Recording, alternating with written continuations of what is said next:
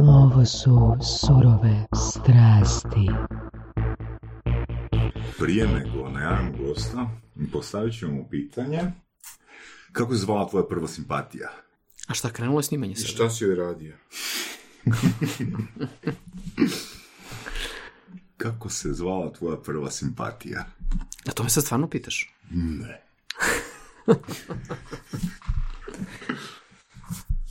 Da ili ne? Da. Ko će da se seti toga, čoveče? O, pa ti si onda puno toga prošao, ne? Verovatno da. Nisi imao neke filtre. Ne, znaš kako, ti kroz život shvatiš da nisi baš siguran šta znači tačno simpatija, znaš, to je ono što je specifično. Da. Jesi danas, ono, kad si ozbiljniji i slobodniji, imaš jasnije definirane kriterije, ono, po čemu ti se neka osoba, bilo da je muško, žensko, onak. Sad mi je daleko jasniji kriterijum, posebno zato što sam se oženio, znaš, tako da... Ne, sad su nestali kriteriji. Nema, toga više nema. Sad su svi ostali kriteriji, onak, move to recycle bin. Sad su kriterijumi, ono, vrlo jasni i precizni, da.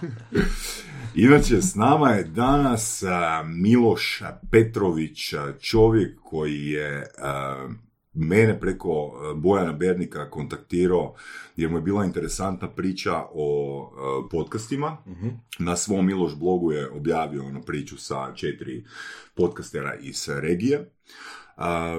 Miloš... Bilo je ta priča s Milošom, to je bilo fantastično. Prvo sam nazvao Minića da vidimo opcije snimanja u Beogradu. Minić je stvarno respekt, rekao je, pa evo, ako želite doći surove strasti, ja ću vam omogućiti maksimalan support, snimajte koliko želite, mislim, hvala Ivanu. I nakon Ivana Minića nazvao sam Miloša Petrovića i rekao sam mu, slušaj Miloše, imamo 2 opcije. Evo, upravo sam se čuo s Minićem, ponudio je ovo, da nam je mogućnost da koristimo njegov studio, ali ne bi baš da dolazimo za 1-2 intervjua, nego da snimimo 5-6, da li možeš tu pomoć, a Miloš kaže, a koja je druga opcija? A ja već slabijeg stanja, mislim si nema šanse da će ga to interesirati, kažem, opcija je da svi vas nekoliko dobrih skupite, sjednite u jedan auto ili kombi i zaletite do Zagreba. I Miloš kaže, pa meni se ova druga opcija sviđa. Baš si me iznenadio. I ne samo da me iznenadio, nek se povezao se sa ljudima, našim gostima, organizirao dolazak u Zagreb i fakat smo ti zahvalni na tome. Apsolutno jesmo. Ja još više nisam uopće ništa znao o te priče do sada, tako da prvi put ću... Onda i hvala meni, ne? Da. Pa ovako, najprije hvala vama na pozivu, a meni je uvek ta opcija sa putovanjima onako bolja opcija. Tako da, ako može da se putuje, zašto da ne? A Zagreb je uvek dobra destinacija, tako da nema greške. Dana snijemo surove strasti, ne znam gdje, negdje na Bahamima i pa može. Dođu goste da dođu. Dobro, to je već malo skuplja varijanta, ali... Ali zašto da ne? Ako nađete neke sponzore dobre, može. Da. Ajde, ovak, reći ćeš nam još koji je tvoj najveći strah. Najveći strah? Pa ovako, do skoro mi je najveći strah bio strah od toga da ostanem bez posla. Ali onda vremenom shvatiš da je znanje najbitniji kapital. Da kad imaš znanje, ne trebaš da imaš bilo kakav strah od gubitka posla i da zapravo je strah strah od posla. Ne, nego zapravo strah od gubitka nekih, da kažem, od gubitka znanja. Znači zdravlje. Zdravlje je zapravo najveći strah. Tako, kad je čovjek zdravi, kad ima znanje, onda ne postoje nikakvi strahovi. Baš nikakvi? Pa ne. Je sigurno. Da malo prokopamo još dublje. Ovo je najbitnije, tako da... Što misliš o padobranstvu? Ne bi to praktizirao, ne. Ja volim vodu. Kako me pogodio čovjek, tačno, kako me zna. Kao da me znaš, ja volim vodu, volim da plivam, volim da ronim. Znači, voliš skakati s padobranom iznad vode. To bi moglo, da, to potencijalno da. Ovo se koliko je duboko ispred. Da. Skoro su me baš kontaktirali neki momci kao, da li bi možda letao avionom, one sportske varijante, rekao, ne. Mogu da ronim, ali da letim avionom ne. Zato, znači, da, ipak ste mi našli strah. Eto, ne bi letenje, ali ono sportsko letenje. Inače svako drugo ono letenje ovim Boeingzima i tako drugim varijantama. Boeingzima, to je apsolutno ok. Da, čak i ovo što si čuo, onaj kvarovi na avionu, onaj... Ne, nemam problem s time. Nekako verujem da je ono aviosaobraćaj najbolji. Čovjek zna statistiku. Pa, i dosta putujem, tako da... Trebalo vremena osloboditi se, odnosno... skupiti, što bi se reklo, novca, ali tu su ovi low cost letovi krenuli i onda kao je, može. Ajmo do Belgije za 25 euro. Znaš, ovoga, neke interesante stvari koje sam ulovio tebi. Miloš Petrović, web preduzetnik iz Srbije sa nekoliko interesantnih projekata. Da kad si 2009. ili 2010. napravio svoj blog, pokrenuo svoj blog, Miloš blog, da si krenuo pisati o stvarima o kojima praktično nisi znao.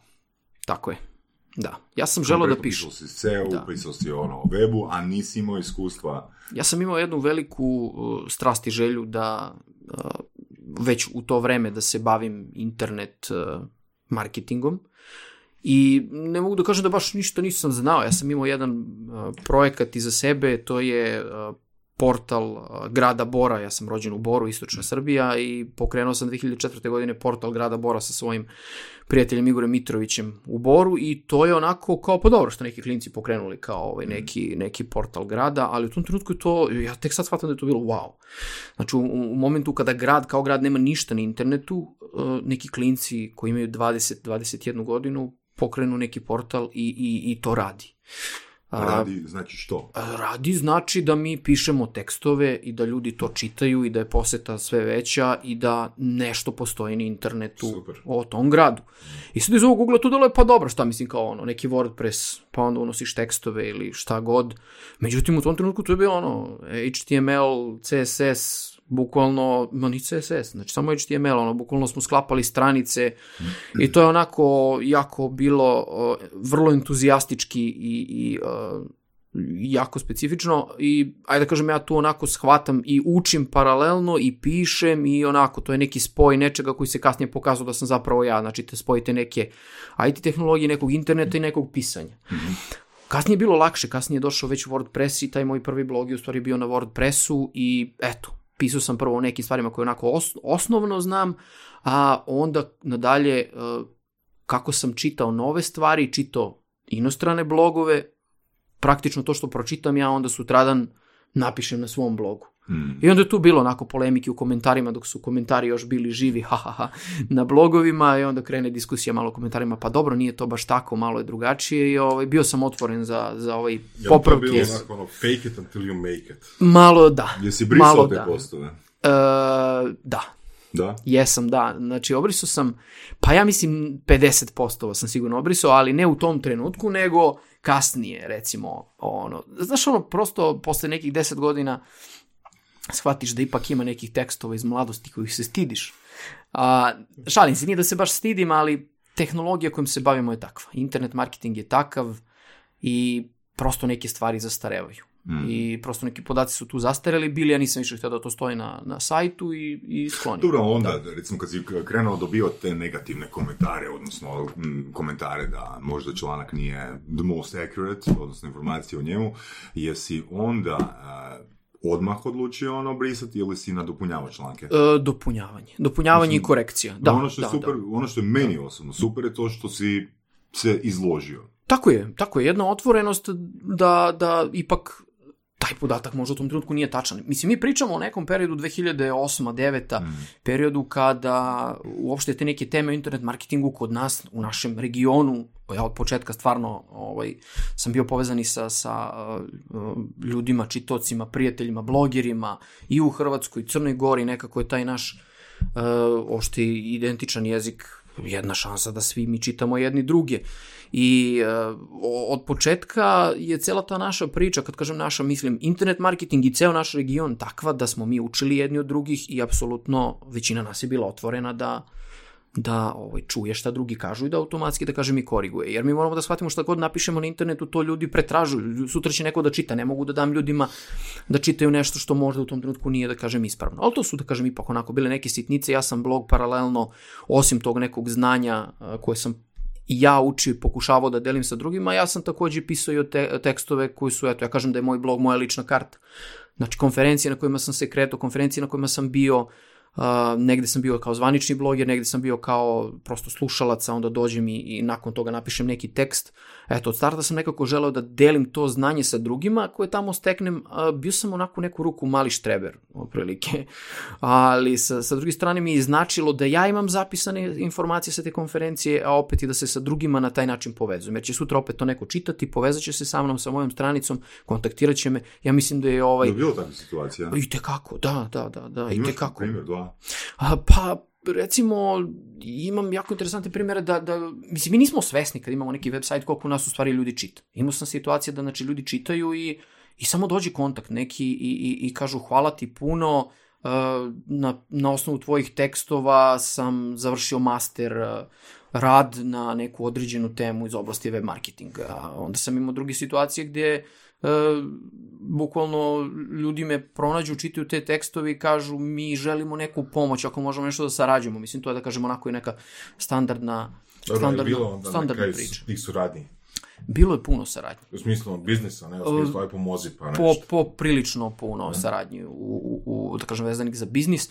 I ja sam, recimo, interesantno je da sam krenuo da pišem u izradi web sajtova, da sam i nisam znao toliko dobro da radim web sajtove u tom trenutku i da sam ja pisao izradi web sajtova, pisao i u nekom trenutku su me kontaktirali ljudi, rekli su ajmo sada, imamo konkretno web sajt koji bi mogli da radimo, možeš da radiš ti taj web sajt, ja kažem mogu, i onda ono client from hell situacija, ili možda ja nisam bio toliko stručan pa se ne razumeš najbolje sa prvim klijentom, ali već onda dođe drugi klijent koji je sasvim u redu i neke prve saradnje izrada web sajtova, recimo u tom nekom vremenu kad sam ja bio jedan mali student pri kraju fakulteta, su krenule baš tako da uradim nekoliko sajtova i da budem na projektima izrade web sajtova za neke klijente i tako je, da kažem, u nekom trenutku je krenula priča i jedan dobar period života sam pa neke 3-4 godine živeo bukvalno od izrade web sajtova.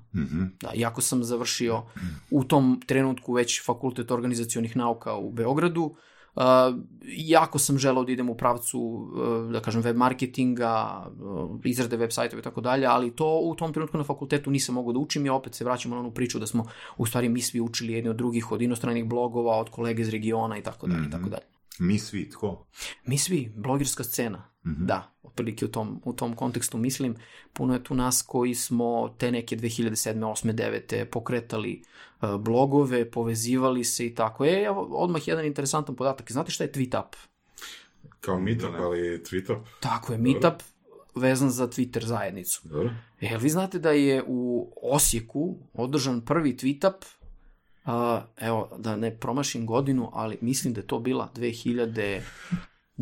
godina. Pa nešto sad kad kažeš, ko da se sjećam da je toga bilo, da sam pročitao nešto. Pa moguće. Jesi bio ti? Da, znači da, to je onako prvi tweet-up u Osijeku i sad tu obično se skuplja lokalna zajednica iz Osijeka, ali nekako smo svi na Twitteru tu onako bili povezani sa tim što moramo da kažem da nekako posle svega mislim da Twitter se više primio u Srbiji nego u Hrvatskoj, definitivno, ali u tom trenutku smo svi onako bili povezani, pratili tu jedne i druge i onda smo moj prijatelj Slavko Ilić i ja rešili da kad je već tweet-up u Osijeku, da odemo do Osijeka i mi seli u autobus, došli u Osijek. Tamo se skupila ekipa, jedan od ljudi koji je tu onako, da kažem, baš iz Osijeka i poznat u lokalnoj zajednici je Toni Aničić. Sad, to je već firma Inchoo iz Osijeka. I kad smo se mi pojavili na tom tweet-upu, oni su onako stali kao, vi niste iz Osijeka? Pa ne, mi smo iz Srbije. Iz Srbije došli na tweet-up u Osijek, da, ali... fenomenalno, da posle već bila izlazak na tvrđu i tako dalje, tako da je bilo super druženje. I to je to povezivanje. Ja sam mislio da je dolazak na surove strasti onak prva takva situacija. Ne. Mislim, sad fakat ono. Ne, u regionu smo povezani odavno. Sad uvređen, ono, tweet-up surove strasti, ajde. I to još pre 10 godina. Eto, leti vreme, nevjerovatno, ono kao, ali da, i to je bilo interesantno. Znači, ovo je sad neki vid recidivizma, ne?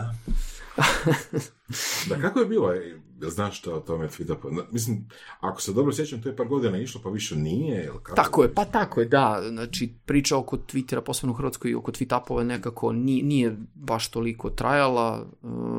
Sad koliko sam uspio da pratim, mislim da je tweet-up u Zagrebu bio onako malo, ipak normalno, u nekom većem obliku. I ono što sad pratim, znam da imate jako dobru web marketing zajednicu. Tako da meetup, internet marketing meetup je onako jedna stvarno kvalitetna priča i onako, iskreno nisam imao prilike da posjetim, nekako mi se nikad nisu uklopili datumi, ali pratim grupu, pratim onako redovno što se tu zbiva i to je jako dobro.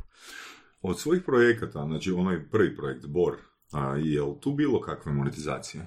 BORluna30.net je tačna adresa sajta, to je bio baš onako studentska priča. Znači ja sam to od 2004. do 2009. Vodio, da kažem, tu priču i to je baš onako bilo totalno entuzijazam i lokal patriotizam, eto da tako nazovem. Nije bilo nikakve ideje da se tu ide u bilo kom pravcu neke monetizacije, sa time što to je eto mali lokalni medij u nekom malom gradu gde ljudi i dalje, mislim, u tom trenutku nemaju svest u internetu i sve to još onako, nećemo mi internet, plaćat ćemo oglase u novinama. U nekom trenutku smo razmišljali o monetizaciji kroz neke oglasne pakete, radili neke ankete malo u gradu i shvatili da može, da su ljudi spremni da plate 20 do 30 eura za neki baner u tom trenutku, ali nije se ništa konkretno dešavalo. 2009. godine sam ja izašao iz te priče jer već sam onako nekih 5-6 godina u Beogradu, već sam se malo udaljio od tih lokalnih priča i to su baš onako bile portal o vestima, da kažem, iz Bora. Ja nisam već mogao da se toliko to pratim i da se malo opterećem time. Veliko mi iskustvo značilo kao eto neko ko je podigao taj sajt, vodio jedan tim volontera u celoj toj priči, ja to smatram to jednim svojim izuzetno lepim studentskim projektom. Sajt danas postoji, ima neku zaradu, moj kolega Igor Mitrović u Boru nastavio da vodi taj projekat i svaka čast, mislim, eto, čak i posle nakon mog izlaska i cele te priče, on još 10 godina vodi projekat i to je... Znači, dobro, da. Nekih 5 godina je trajala ta priča. Moja priča je trajala 5 godina, da. Koji su onda bile, vrijednosti onak, zašto se baviti? Novac nije bio, to smo prekrižili.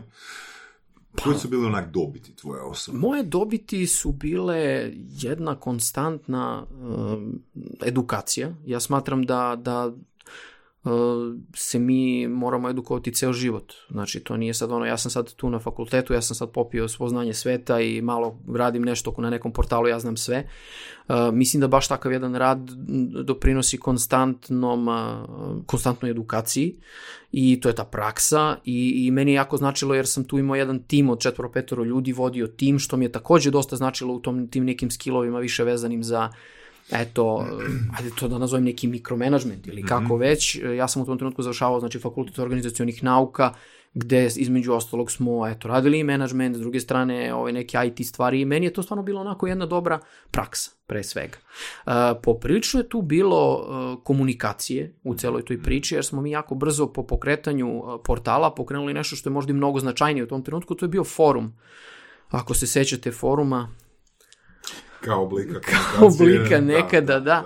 To je jako značilo da se tu stvorio i prvi community. Eto, ono što je sad community u nekim drugim formatima kroz društvene mreže, tad se stvorio community na forumu i ono što je interesantno i moram da kažem je da, sad ne znam koliko je to poznato inače u Hrvatskoj generalno, ali grad Bor je u jednom trenutku imao najveći broj blogera po glavi stanovnika, ako tako mogu da kažem. To sam čitao negdje davno. Tako je, da. I to je krenulo baš od tog foruma, na neki način, jer je forum... Kao ono, jedni drugima se pričali o tome. Pa ono, da, nekako smo svi tu bili na forumu, nekako smo jako brzo digitalizovali taj narod tamo. Ljudi su bili aktivni na forumu i onda su krenula prva okupljanja forumašama, da to forumaša zvuči onako malo ko robijaša, ali tako smo svi mi zvali, kao idemo forumaši, okupljenje forumaša i to su ti neki prvi meet-upovi u stvari bili, eto, sad ne znam koliko je to što mislim interesantno u tako nekom malom gradu da se tako nešto zbiva, ali to je bila neka osnova da kasnije kad su krenuli ovi blogovi, da u stvari je puno nas krenulo u tu priču blogova i blogovanja i tu su se pojavili neki blogovi, blogeri koji su kasnije bili jako čitani, ako mogu da izdvojim jedan blog koji je danas stvarno aktivan i gde žena zaista i zarađuje novac i ima kompletnu priču je blog Moje grne Znate šta je grne? Znači grne je kao lonac, kao recimo da, znači nešto dakle jedemo. I moje grne koju vodi Dragana Pušica, ona je iz Bora i ona je znači ovako jedna jako fina žena koja je u tom trenutku radila na nekom marketu u Boru ili tako nešto. Krenula je tu priču, pa imamo blog, pa polako, pa pisanje tekstova, pa recept i ona je upala u tu priču oko recepata i tako dalje. Stvorila veliku bazu ljudi koji je čitaju, koji je prate. Super. I eto u jednom malom gradu došla do toga da bude jako poznata. Kasnije učestvovala u raznim i kampanjama i tako dalje.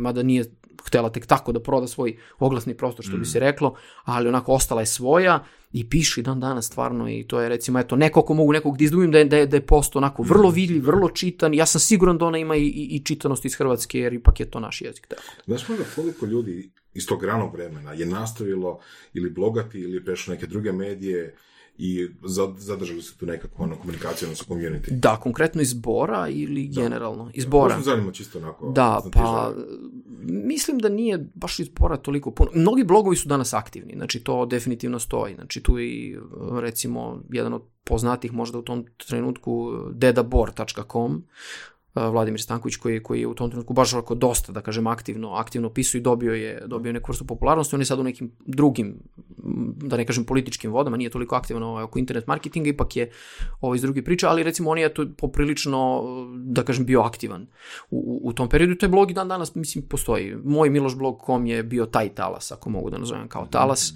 u tom trenutku i to je onako što mi je sad onako, da kažem, najviše na pameti da je neko ostavio neki trag i da se to konkretno dešavalo. Ono što je tu dalje bilo interesantno je da prosto ta tradicija koju smo mi stvorili kroz taj forum i kroz blogove u tako malom gradu je da smo vrlo jednostavno kasnije uspeli da organizujemo i jednu ozbiljnu internet konferenciju koja je 2013. godine nastala, čiji sam ja osnivač. Eto, tako da, opet sam nekako ostao vezan za taj grad, za svoj grad gde sam rođen, ne kroz onaj BORluna 30, ali evo sada sam napravio novi projekat i od 2013. godine sam sa ekipom, još četvoricom svojih kolega, organizovao edukaciju za mlade, konferencija koja se zove Web Dan, i to je nešto što je trajalo od 2013. 5 godina za redom. Potpuno takođe neka volonterska priča, bez ikakve ideje. Što je drajvalo na to? U suštini je ta neka ideja da prenosimo znanje. To je meni nekako od početka i pisanje bloga, a i konkretno eto, ta konferencija, taj prenos znanja je nešto što je meni fascinantno. I ne samo meni, ja eto, mislim i mojim kolegama sa kojima ste pričali ili ćete imati prilike da razgovarate kroz ovaj podcast, Ivan Bildi i Istok Pavlović i Ogin Vuković, svi nekako imamo tu neku zajedničku crtu da volimo da prenosimo znanje i to je, da kažemo, onako nešto što je karakteristično. Samo me zanima, znači ti si bio dio tog portala i osnivač i 5 godina se zadržao tamo. Tako je. Rekao si da je bilo još 5 osoba, ili 4, ili 5? Konkretno u okviru konferencije. Ne, konkretno od portala. Portala, da. Jesu i oni isto imali takav drive, jesu 5 godina bili spremni na, ajmo reći pod navodnicima, volontiranje, trud. Evo konkretno, sa istim motivom. Da, kolega koji je tu najviše bio, da kažem, u priči kao ja, Igor Mitrović, on i dan danas to vodi, tako da on ima jedan ogroman drive, stvarno, koji je pod broj 1 taj lokal patriotizam. Mislim, to pitanje je onak fluktuacija tih 5 osoba koje su bile potrebne, je li postojala ili su ljudi stvarno bili zagriženi? Ne, zagriženih ljudi je bilo onako kor, znači nas recimo 2, ali ovo 2, 3, tu posto su još neki ljudi ušli nakon mene, a ovo ostalo su bili uglavnom, da kažemo, onako studenti, mladi ljudi koji su pisali tekstove i tako dalje, tako da nije to, da kažem, bilo... Ako mi dobro zvoni, ti si se još jedanput vratio nakon Beograda u Bor. Yes, znači, nešto si pokušao pokrenut, pa si se još i zaposlio u Boru, tak nešto mi zvoni. Ja sam nakon fakulteta, ono što sam malo prepomenuo, krenuo sa izradom web sajtova, ali onako više kao neka vrsta hobija i nešto rad sa strane i tako dalje.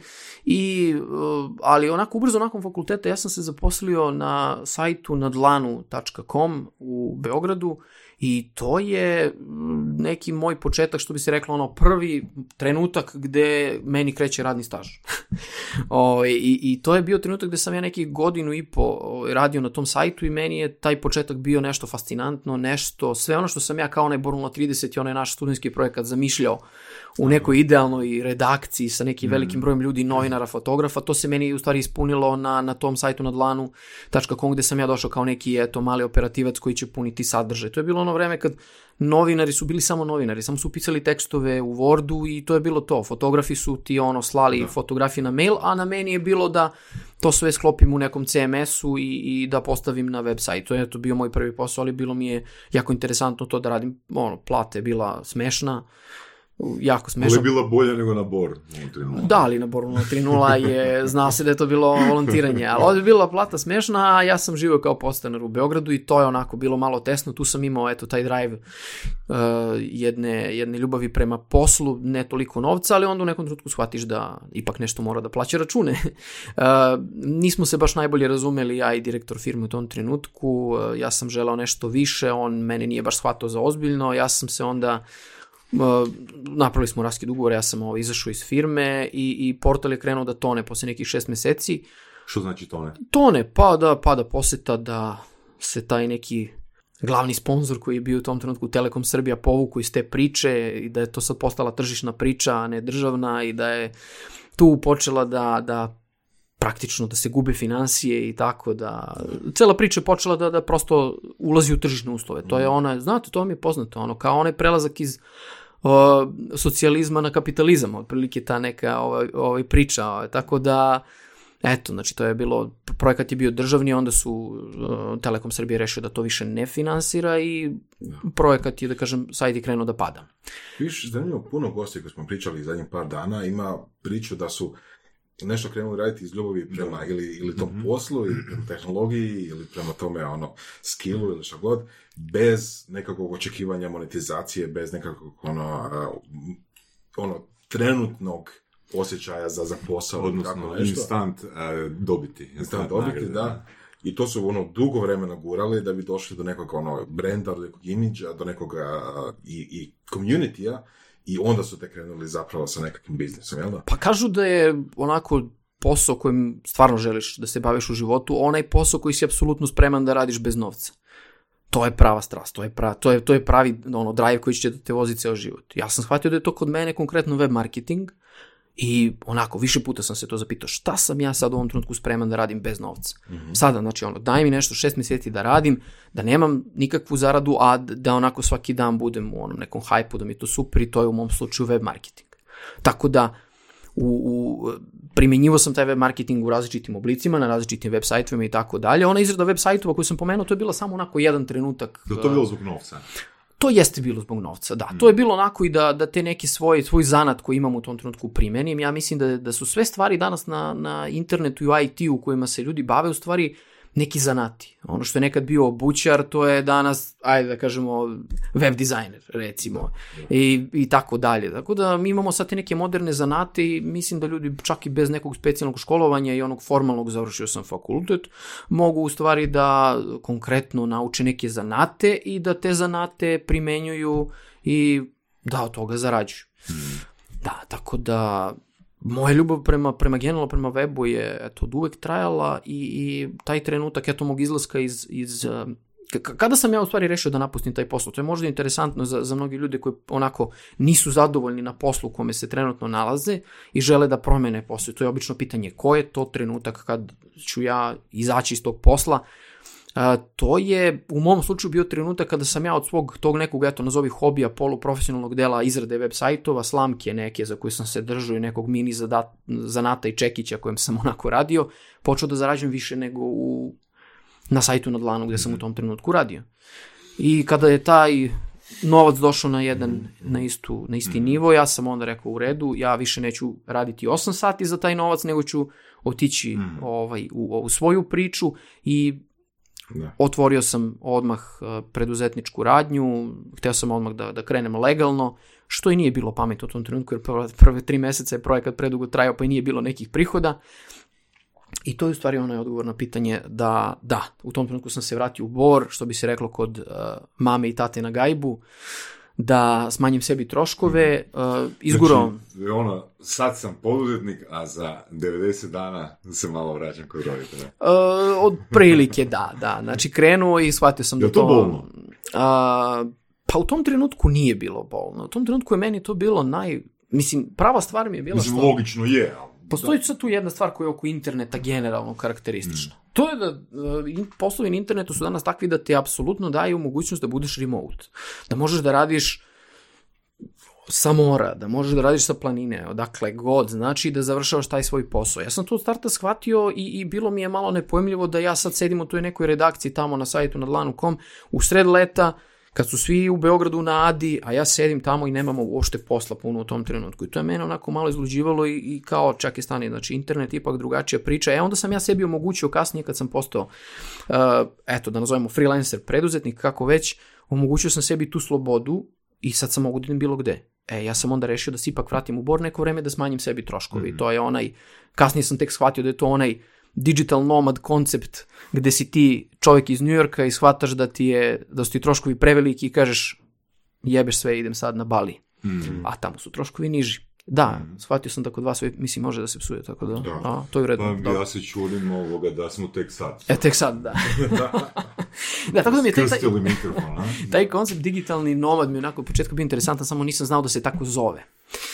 I eto, u mom slučaju to bio taj odlazak u Bor neko vreme, 1.5 dana i kada je sve to stalo malo na svoje noge, kada je krenulo više klijenata, više posla, više para, ja sam se onda... Ma tebi sam falilo mamina kuhinja.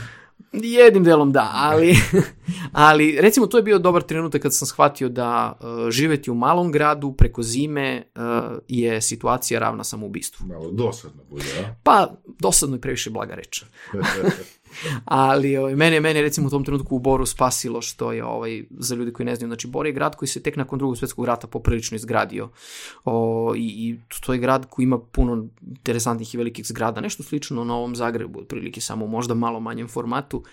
I interesantno je bilo da su ljudi gradili jako lep sportski centar, bazene fenomenalne i ja sam apsolutno probao i bazene u Beogradu i bazeni, inače spa centri su posebna priča, to ćemo vjerojatno kasnije, ali shvatio sam da, ta moja neka ljubav prema bazenima u tom trenutku je bila fenomenalna, što sam ja to u Boru mogao da praktikujem, jer Bor ima fenomenalne bazene, kad uporedim sa beogradskima, apsolutno su na istom nivou.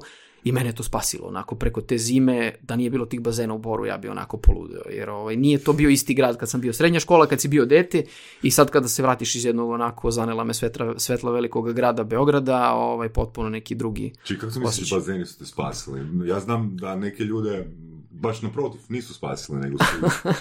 Pa spasili su me u smislu da sam imao jednu super sportsku aktivnost. Znači, kada je zima u tako malom gradu, nemaš stvarno šta mnogo da radiš, osim da, budeš za računarom, da radiš svoj posao, u mom slučaju, i da praktikujem neki sport. Bazeni su mi u tom trenutku bili onako jedna fenomenalna stvar i dan danas, kad god imam priliku, kad sam u Boru, ja gledam da obiđem ili ove otvorene ili zatvorene bazene koji su fenomenalni. I onda si saznao svoju strast. Za plivanje. Onda je, znači, nakon što je shvatio da su mu strast bazeni i sport vezan neke bazene, neka oprema, je napravio prvi web shop gdje je prodavao one šlaufove i rukaviće za klince. Šta stvarno? Pa skoro da nije. Skoro da nije, ali vidiš, dobra ideja. Razmislit ću o tom sistemu monetizacije. Mislim, ovako jedna ekskluziva koju niste mogli da saznate. Što prijatelj? A to su te surove strasti.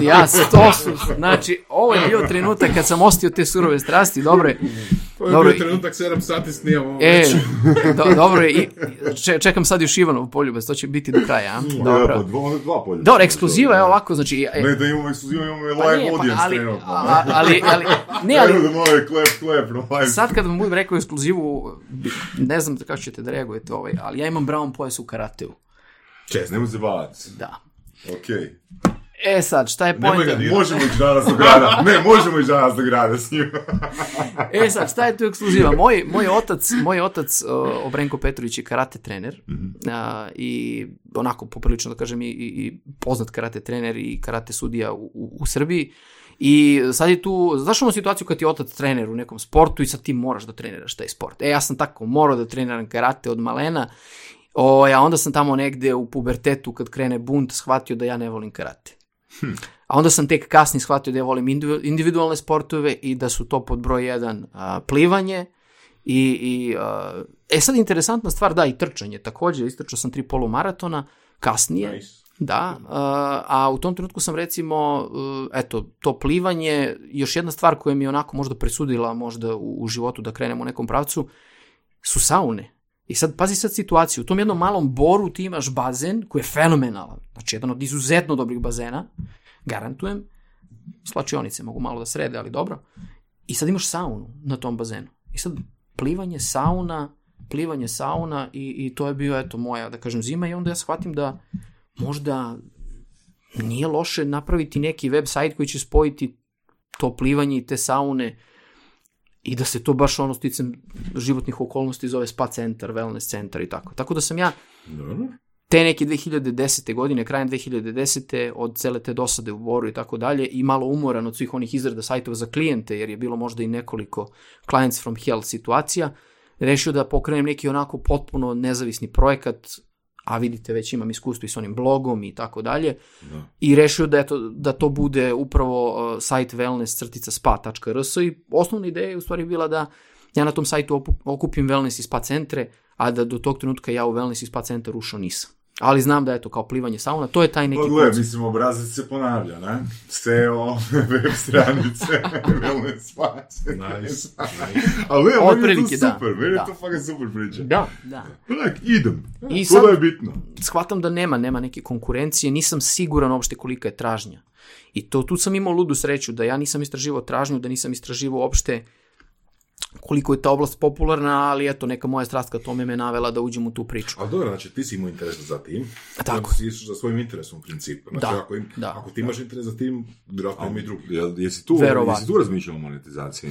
Jer mislim, kad si spomenuo, nije bilo konkurencije. Evo ovako, znači samo jedno kratko vraćanje unazad na neke stvari o kojima retko pričam, a to je da sam ja pre toga imao jedan projekat, website, facebook.srbija.com, gde nisam znao u kom pravcu idem, ali ajde pisat ću o Facebooku i bio je solidno, da kažem onako čitan i popularan, ali sve što radiš u životu i posebno na internetu ti dobiješ neki efekat tog rada. Feedback, da. Konkretno feedback od tog sajta facebook.srbija.com je bio da sam ja postao mali Facebook mehaničar. Da meni stižu kontakti, upiti, poruke, nešto mi je krivo s Facebookom, daj mi pomozi, šta bi mogao ovde, šta bi mogao onde, imam ovaj problem, imam onaj problem, do nekih onako jako tužnih situacija gde se ljudi javljaju da im je neko preminuo, a žele da zatvore njegov Facebook profil. I tako nekih situacija, ja shvatam, ja to ne želim, ja ne želim da se bavim takvim opšte stvarima, ali taj kontent koji sam stvarao, sadržaj u tom trenutku je doveo do toga, to je bio feedback praktično na kraju. Ja sam onda u jednom trenutku malo falio da popijem tužbu od Facebooka jer je domen bio facebook.srbija.com i onda je Facebook automatski slao mailove svima koji imaju brand name Facebook u okviru domene i stigao je mail do mene da ja mogu da popijem tužbu zbog toga i onda sam ja uradio jednu vrlo iskusnu stvar, a to je da sam promenio domen iz Facebook Srbija u Facebook Srbija, tako da više nije brand name, a isto zvuči. Ali već sam tu shvatio da mi to ne treba i da nisam više klinac da se bavim takvim nekim stvarima, a sve to i plus jedan totalno nebitan projekat koji sam imao isto paralelno s time, vidite da sam serijski, samo za razliku od Bojana Bernika kome su mnoge stvari bile uspješne, tu su kod mene bilo puno neuspješnih stvari, ali sve to bilo dobro iskustvo, imao i neki projekat moj-sport.net i sve to iskustvo koje se nekako, da kažem, sabralo, samo se onako probudiš pametniji i kažeš da, na osnovu svih onih problema i grešaka koje sam pravio, ne treba žaliti za njima, izvučeš neke pouke i sutradan pokreneš neki novi projekat koji će biti daleko pametniji. A to je jedna konkretna ciljna grupa, wellness i spa centri. Neko mi je rekao da u tom trenutku da to ima smisla jer već zalazi malo u neku luxury priču i tako dalje. I moja osnovna ideja tog sajta je bila da okupim wellness i spa centre iz Beograda. To je bila osnovna ideja. To je nešto kao što bi danas rekli B2B? Pa možda ipak B2C. Jer bilo mi je ideja da okupim te wellness i spa centre.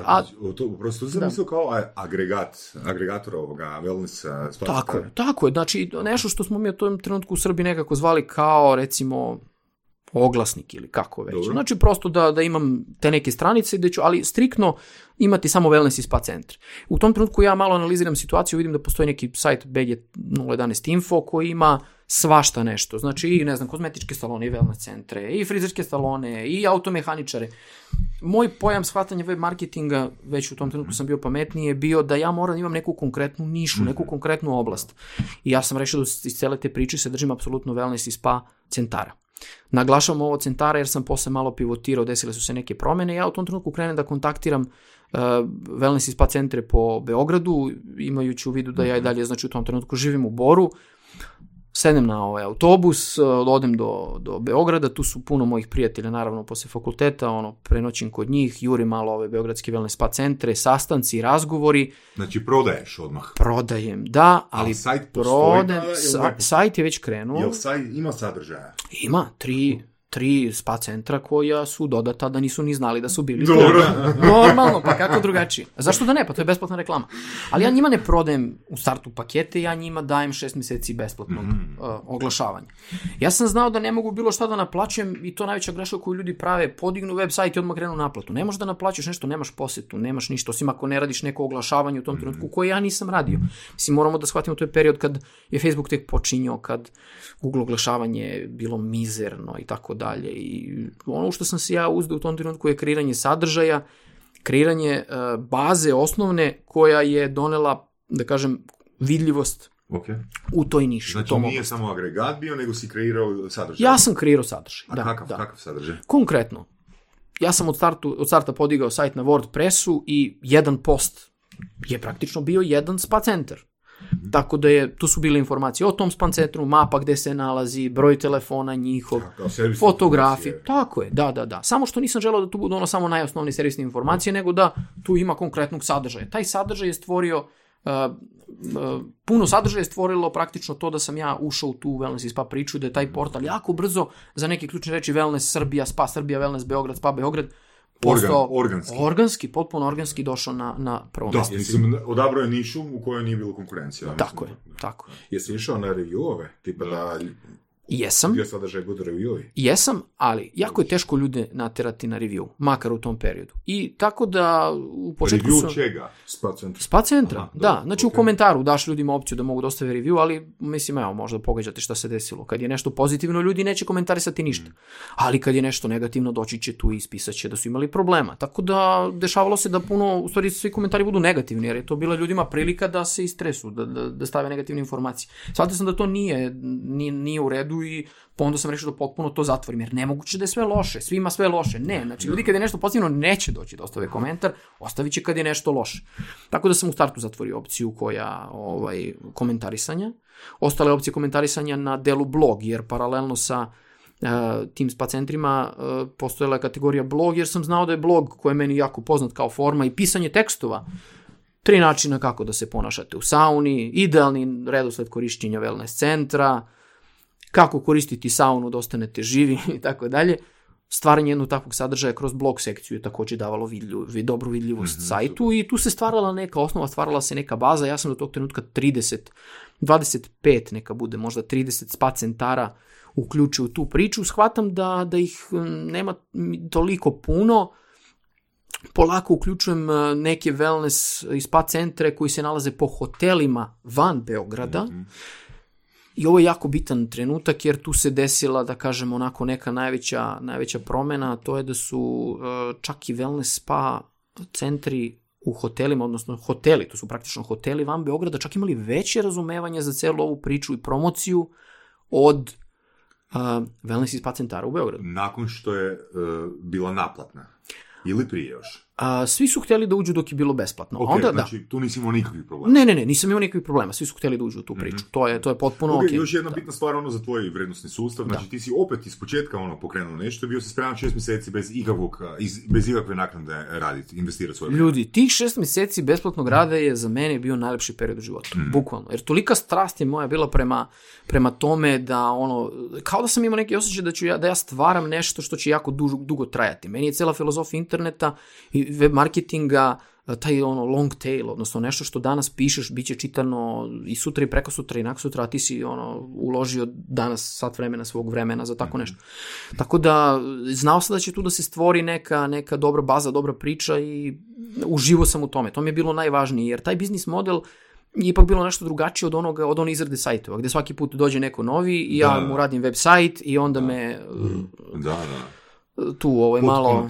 Da, i tako da ovo bila neka potpuno druga priča i eto da, ja sam znači 6 mjeseci sam im dao potpuno besplatno, onda nakon toga neka lagana naplata koja je ono bila sramotnih 10 eura mjesečno i to je da sad radim projekat iz početka bilo bi 100 eura mjesečno, ne 10, jer je 10 eura mjesečno odbilo ljude. Oni su vidjeli to šta je 10 eura, previše jeftino. Jedna bitna stvar, ali samo da se nadovežem da ne pobjegnemo. Mislim, ono često se znam razmišljati osobno zašto nisam radio ono u korporaciji ili zašto nemam tak nekog iskustva.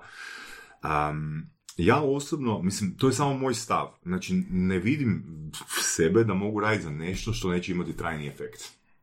Ono što si ti rekao. Znači, napisao si blog, ti si investirao svojih x sati vremena. Ok, taj dan si investirao, ali taj blog, ono, ostaje. To je vrijednost koja postoji, koja je dostupna, koja je opet tvoja. Dok ti radiš za plaću, ono, velim moj stav, ja mogu totalno biti u krivu u vezi toga, jednostavno ono, moje mišljenje, znači ti na kraju mjeseca dobiješ svoju plaću i vrijednost koju si ti isporučio tom mjesecu je isplaćena u potpunosti. Točka. Tako je, ti se više nikad u svojoj budućnosti ne možeš referirati na vrijednost koju si isporučio, za koju si primio plaću određeni mjesec. Ne?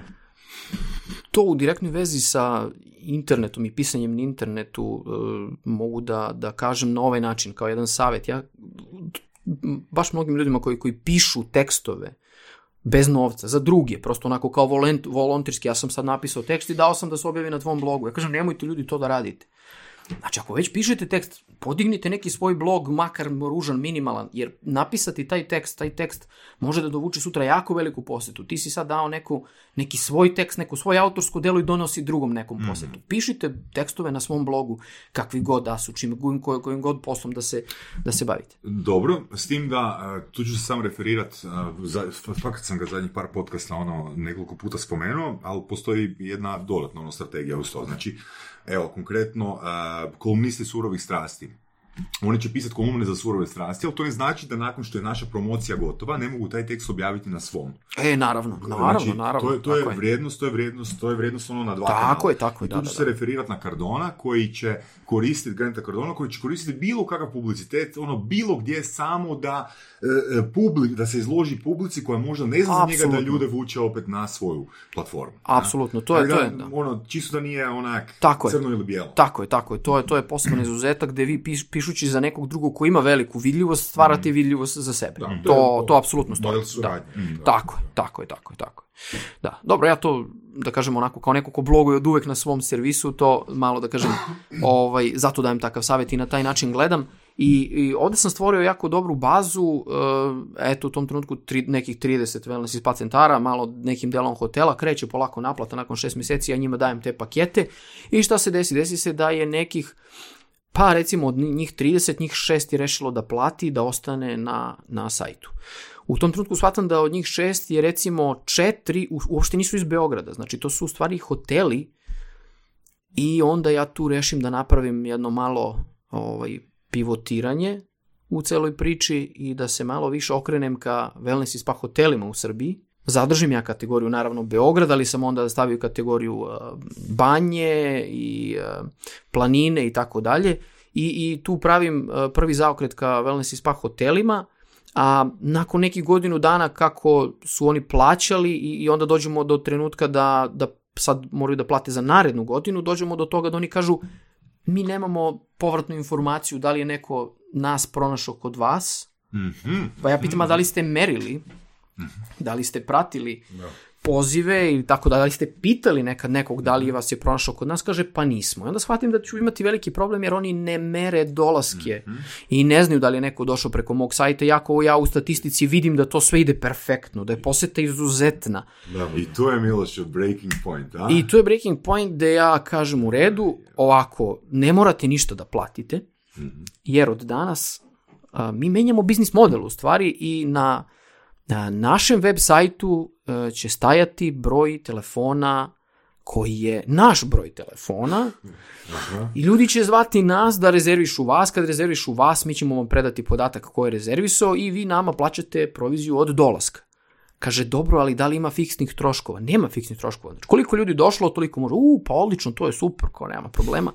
I da, mislim kao recepcija. Da, na neki način da, apsolutno. Ista je cena kao u hotelu, ništa sporno. Jako su u početku pitali kao, ali možete vi da stavite veću cenu, pa da onda od toga imate zaradu? Ne, mi ne radimo prodaju uopšte. Mi samo radimo rezervacije, ljudi, dovodimo ljude kod vas, merimo koliko ljudi došlo. Jedan modern affiliate, da kažem, modern, mislim, manuelni zapravo affiliate, putem telefona. I to je trenutak gde se stvari drastično menjaju, gde odjednom... I finansijski mi shvatamo, jer sad nas je već više u celoj toj priči, morao sam da zaposlim i dodatne kolege, jer sad je već to tražilo malo, da kažem, više prosto posla.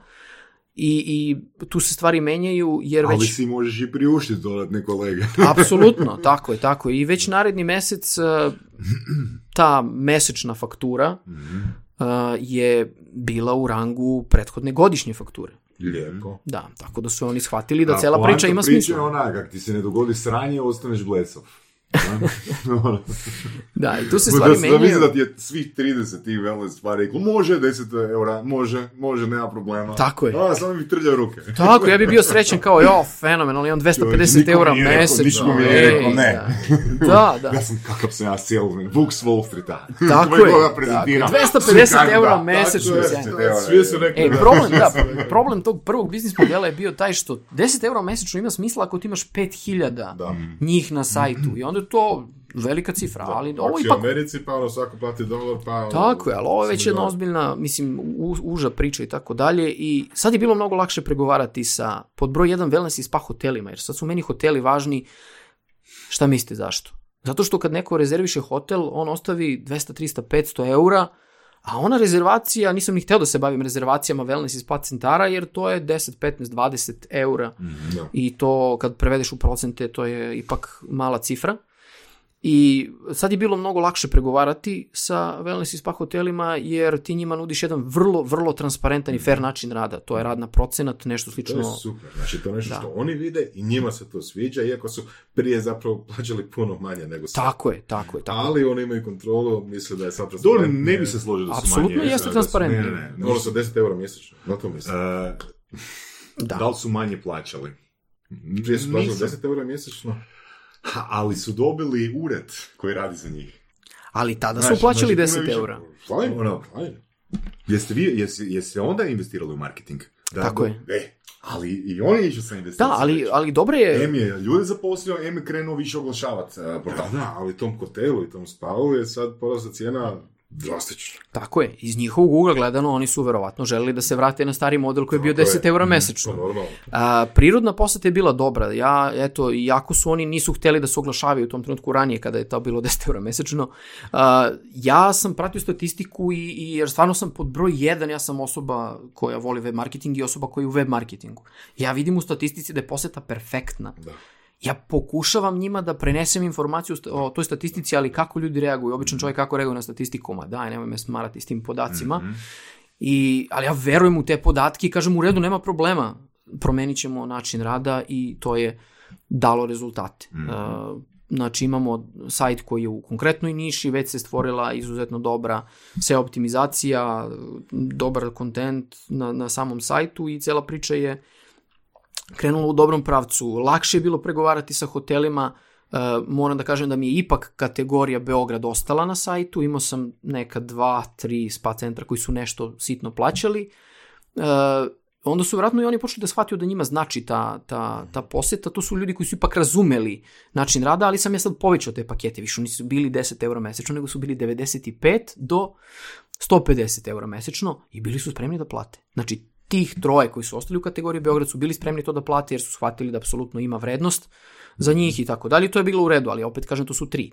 Ipak je, znači onda se imao jedan i drugi model. Tako, jedan i drugi model, znači za Beograd i dan danas postoji taj model mesečne naplate, a za hotele idemo po sistemu provizije i to je nešto, da kažem, što radi, lakše pregovarati sa hotelima i poenta cele priče je da smo mi u osnovi, sad nas je već Petar u ekipi, mi smo pod broj jedan neko ko donosi promociju u internet marketing, vidljivost hotelima, radimo na promociji domaćeg turizma.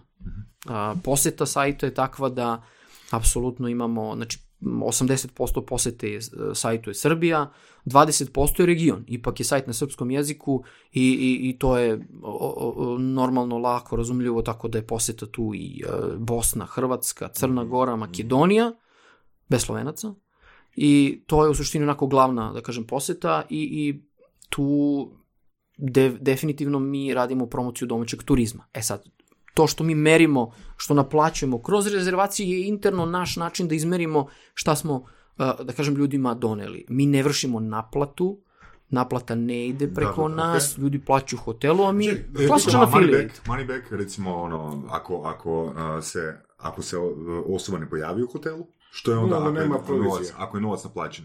Ako je novac, mi nemamo ništa sa prodajom. Znači, svaki hotel ima svoju politiku prodaje. Znači, neko traži avans, neko ne traži na avans. Neko će tražiti 100% napred, neko neće. Znači, kako vi naplaćujete? Mi uzimamo procenat od onoga što je hotel dobio. Da, ali u kojem roku vremenskom? Na kraju meseca. Na kraju meseca mi potpuno ručno vidimo koliko je bilo rezervacija. To je vrlo onako manuelni sistem rada. Je li ima problema s naplatom? Ima?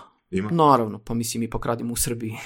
Naravno da ima problema sa naplatom, ali uvek novac na kraju bude plaćen. Sad neko kasni mesec, dva, tri, imali smo situacije da kasni po 5-6 meseci, ali onako jedno strpljenje, malo pretnje tužbama i bude uvek. Da pitam, jeste razmišljali o tome da vi handlate naplatu? Da, ali ne bih to radio. Ok. Jel zbog kompliciranja, zbog legalnih razloga, nešto treće? Ovako. Ključni trenutak je sledeći. Mi gađamo ciljnu grupu koja mrzi Booking.com. Opa, novemo dalje. Da. Mi gađamo ciljnu grupu... Kad si to skuđio? Kako i zašto ćemo isto kako se skuđio? Ovako, to sam shvatio, to je sve razumemo, u trenutku kada ti shvataš da te ljudi zovu telefonom, jer nama je telefon i e-mail, nam je ključni kontakt, zovu telefonom i kažu: evo me na ovom Bookingu, ništa mi nije jasno i nemam poverenja i šta je ovo ovde i dajte, molim vas, vi mi recite je li ova soba slobodna ili nije i koliko to tačno košta. Čekaj, to me asocira na onaj 7up reklamu. Ti, Ankola, kako se zvala? Da, Ankola. Ankola, znači... To je zapravo wellness spa u odnosu na Booking. Da, Unbooking. Tako je. Tako da, ja prvi nisam ciljna grupa svog web sajta u smislu modela bukiranja. Ja bukiram preko Booking.com-a, preko Airbnb-a i verujem u tu automatizaciju koja to automatski, da kažem, sistem ide. Ali ovo je situacija gde ljudi žele da pričaju telefonom, gde su oni sigurni da je rezervacija sigurna onda kad čuju glas sa druge strane da rekao da imamo slobodnu sobu. Da. Tako da, to je, da kažem, ta ciljna grupa i nemoguće je doći do onih koji vole Booking.com. Znači, ljudi koji vole Booking.com i koji vole automatski način rada, oni nisu naša ciljna grupa. Sad je bilo bizarno da vi zapravo, kad dobijete telefonski poziv, odete na Booking.com i napravite tu rezervaciju isto njega. Nikako. Dobre. Iz više razloga nikako. Tako da... Ali zapravo da, pa još jedna niša. Idemo na živicu Booking.com. Da, ali kako ćeš... Ali moraš da platiti. Ne nudimo asistenciju oko rezervacija. Može, ali da imaš call center koji je broj po minutu, znači da imaš neku zaradu, to bi bila druga priča. Vremenom u razgovoru sa hotelima shvatam da mi njima podjednako značimo kao Booking.com. Booking.com dovodi uglavnom, eto, možda pre strance, a da ipak za domaće turiste ljudima je komforno da zovu telefonom i zovu nas preko našeg sajta, pronalaze ponude i tako dalje. I ono što je ključna stvar koju mi sad praktično imamo na sajtu su promotivne ponude wellness i spa hotela u Srbiji. To je ključni segment na sajtu i tu smo jedinstveni. Ne postoji nijedan drugi sajt u Srbiji koji na jednom mestu ima, odabereš porodične promo ponude. Promo ponuda znači nešto što je jeftinije odnosno na ono u hotelu. Jasno. Čak vrlo često, izvini, i jeftinije od Booking.com-a. Znači imamo situaciju da hoteli na Booking.com-u drže iste cene. I sad ti kažeš, pa odlično, iste cena kao u hotelu. Ali na Booking.com-u stave noćenje s doručkom, a u hotelu za isti novac dobiješ doručak, ručak i večer. Mm-hmm. Tako da je jako upitno da li ti na Bookingu dobijaš veću vrednost ili ne, a sa ovim promo ponudama garantujemo da jeste povoljnije nego što je redovna cena.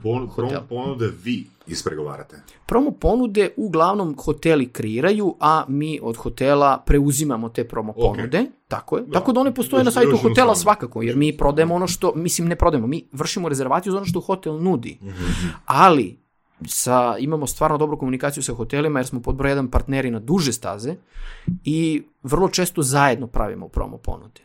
Sugerišemo, jer sad je već drugačija priča, dugo smo u poslu i vrlo često sugerišemo znači, šta može. Da li ta promo ponuda postoji i na sajtu od hotela? U 90% situacija da, u 10% situacija imamo ekskluzivne promo ponude koje su samo kod nas, u dogovoru sa hotelom. Super, da. Dobro. Dešava se, ima i toga, tako da kombinujemo, da kažem, te dve opcije. Naravno, ne može sve da se meri, puno ljudi dođe, pogleda naš sajt i ipak onda želi da se javi direktno hotelu, to ne možemo da ispratimo. Ljudima je finansijski identično, ono što mi dajemo kao prednost su saveti, jer nas ljudi mogu da pozovu i da kažu šta imate trenutno slobodno na Zlatiboru i da li je bolji bazen, koji je veći bazen u hotelu Mona ili u hotelu Iris. I sad ti kažeš znači ovako konkretno, a to ti nikad neće na recepciji reći kada zoveš konkretan hotel. Da. Tako da u neku ruku jeste, to su neke, da kažem, prednosti i sad zavisi. Ne možeš ljudi ubediti, prosto ljudi imaš skeptični ljudi. Vi imate sve te informacije. Tako je, da. Jer si to iskustveno, sve te wellness spa prošli? Yes. A mislio sam si. Da. Ipak je to moja strast, tako, surova.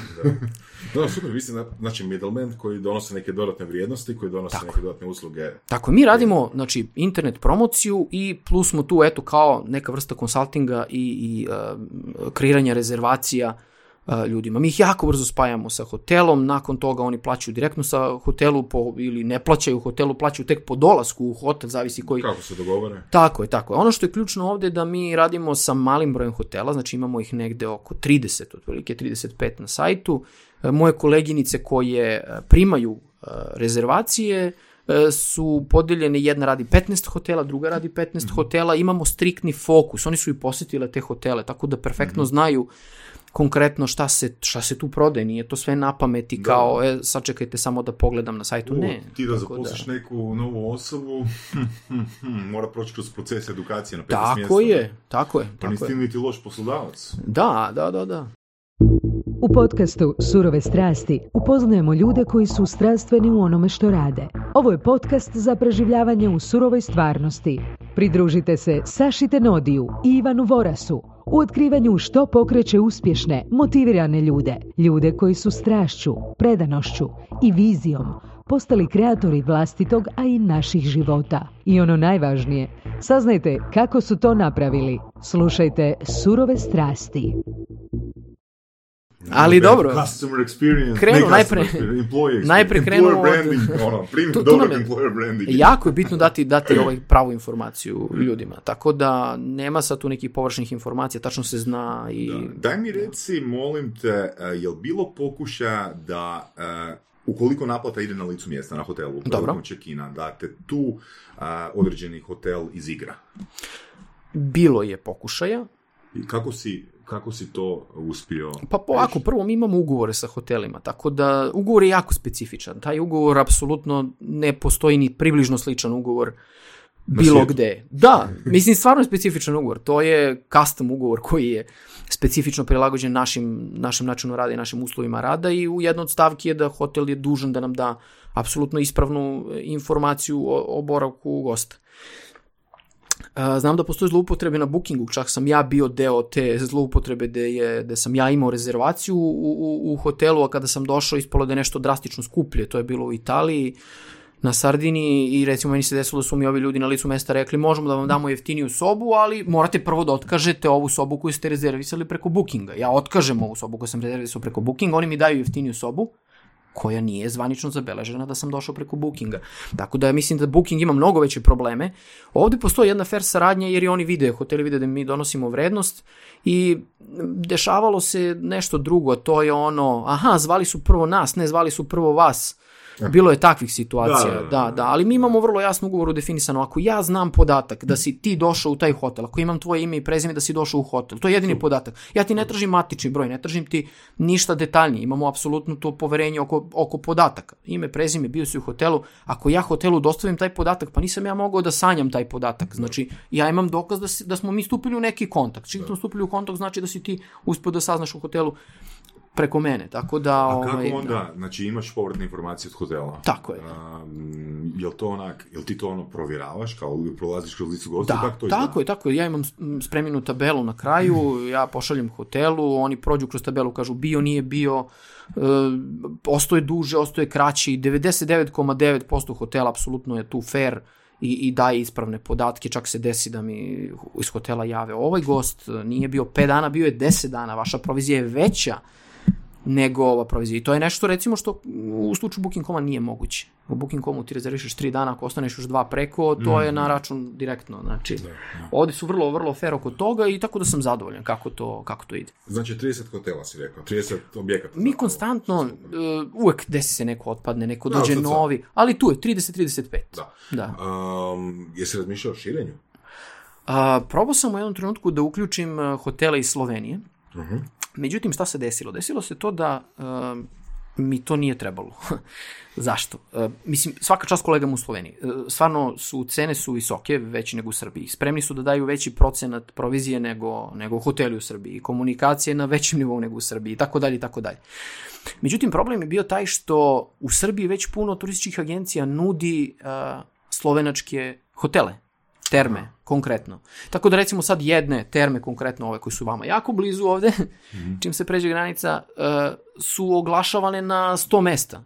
I onda sad nas 100 deli tu neku posetu od 100 i svako dobije po jednog gosta, na neki način. Ja sam shvatio da mi to ne treba, a dok promociju wellness i spa hotela u Srbiji, srpskih konkretno, ne radi niko, ni jedna turistička agencija.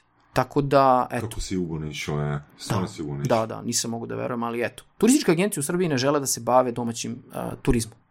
Tu i tamo, svaka čast i veliko poštovanje, pojavljuju se agencije koje organizuju dnevne izlete i tako neke varijanti, to je stvarno nešto što raste u celoj priči. Tako da sam ja onako poprilično iz tog web marketinga ušao u turizam na više načina, jedna od stvari je to. I da kažem, dešava se to da eto, shvatio sam da ipak nema toliko rezervacija. Jako sam imao veliku želju da kažem da radim, ali ono što je definitivno trenutak za širenje priče je da sigurno u bližoj budućnosti ćemo uključiti Crnu Goru i Bosnu za početak, jer tu primećujem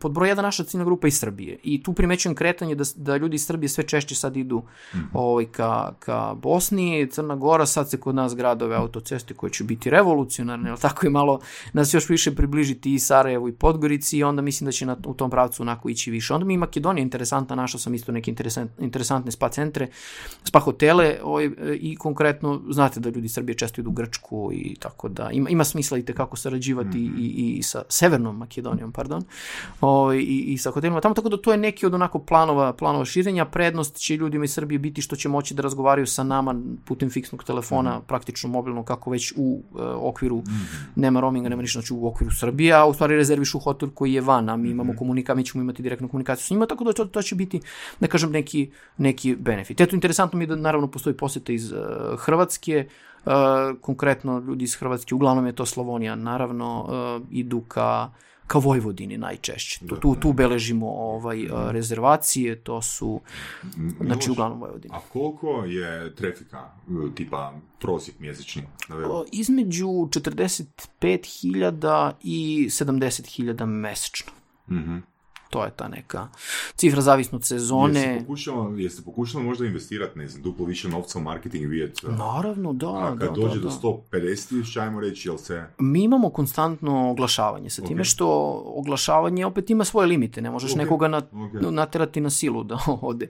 Ali ovo je cifra koju sam pomenuo je sa oglasima, znači koji idu, nismo toliko agresivni kao Booking.com, mislim da je Booking baš onako agresivan sa tim oglašavanjem, ali dobro imaju svoju matematiku i to je apsolutno u redu, ništa loše protiv Booking.com-a, mislim da apsolutno je to sajt koji je obeležio, mislim, sve ove godine i buduće što se tiče turizma, tako. Znači, ok, imamo tu mogućnost, neki potencijal u širenju prema Crnoj Gori, prema Makedoniji.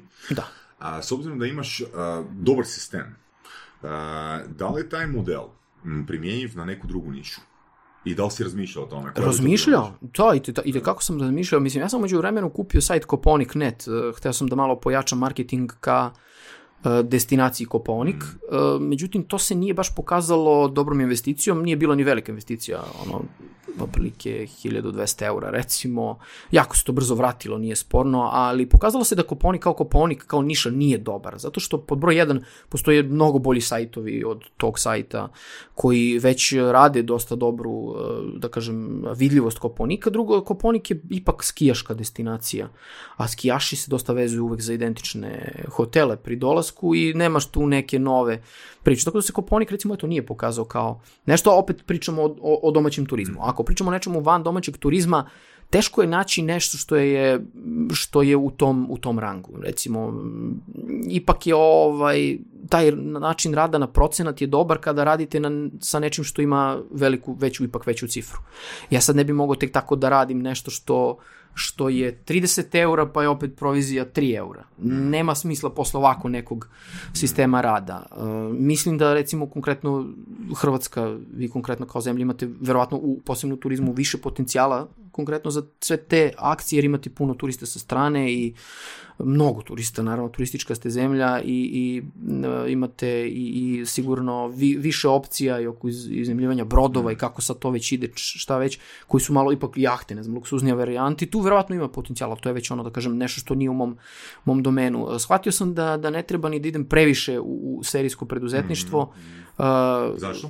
Zato što ja volim fokus. Volim fokus i volim da držim stvari pod kontrolom koliko je to moguće i nekako ne volim da idem previše široko.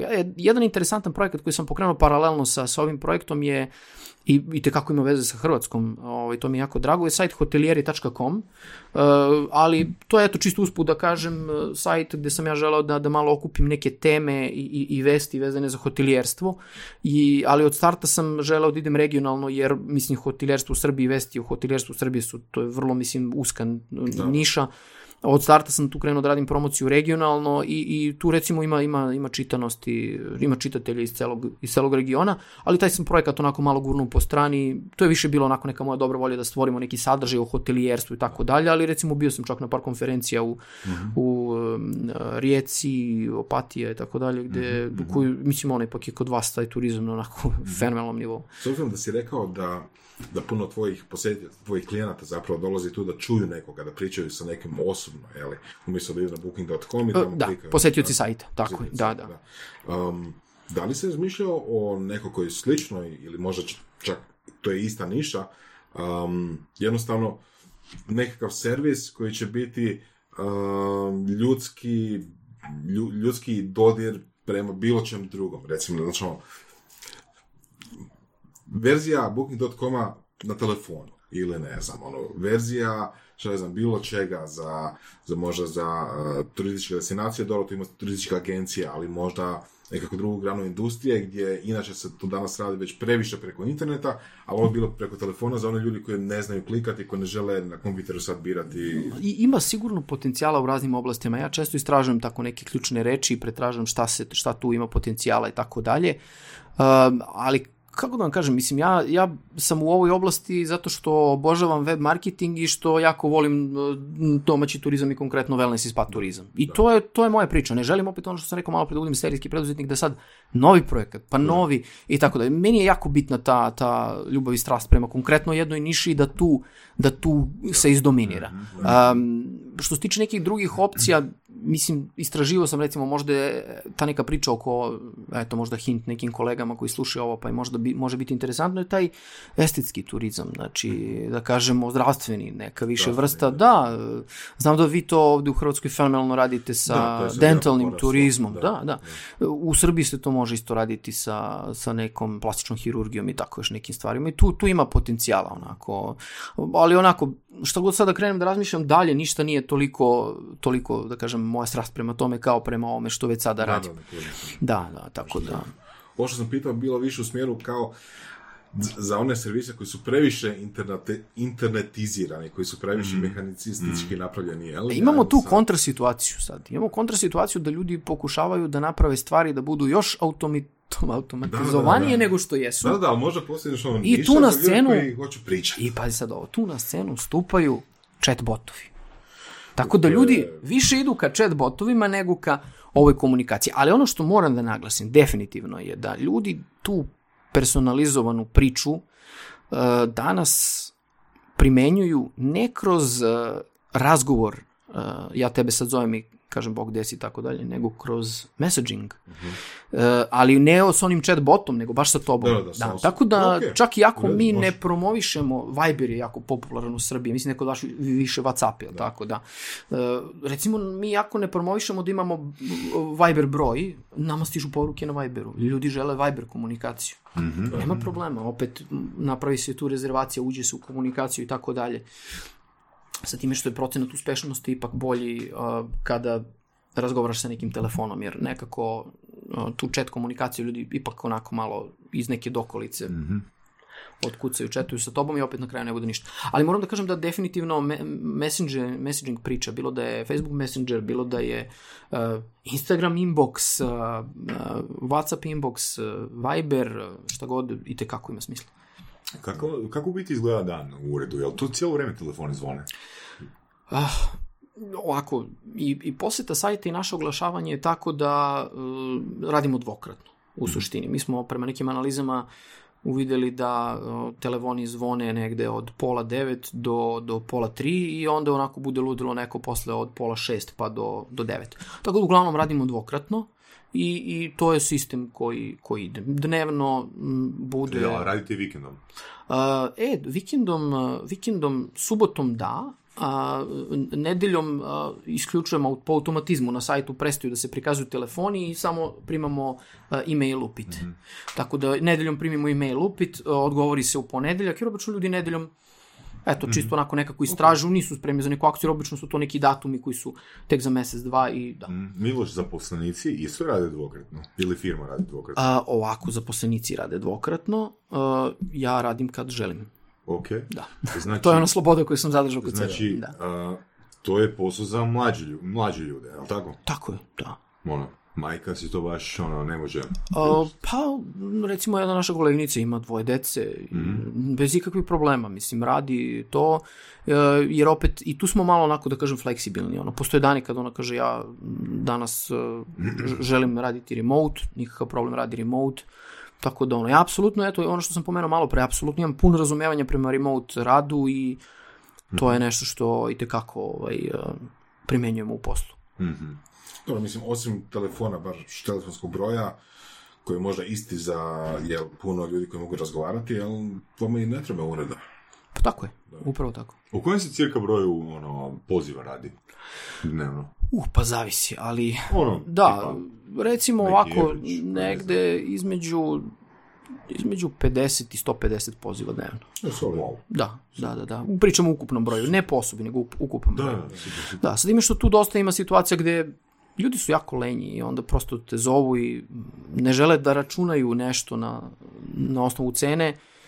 To je možda prednost Booking, kad ti odabereš datume, vidiš tačno konkretnu zbirnu cenu, ovdje ljudi zovu i bukvalno ti traže da sabereš 2 broje.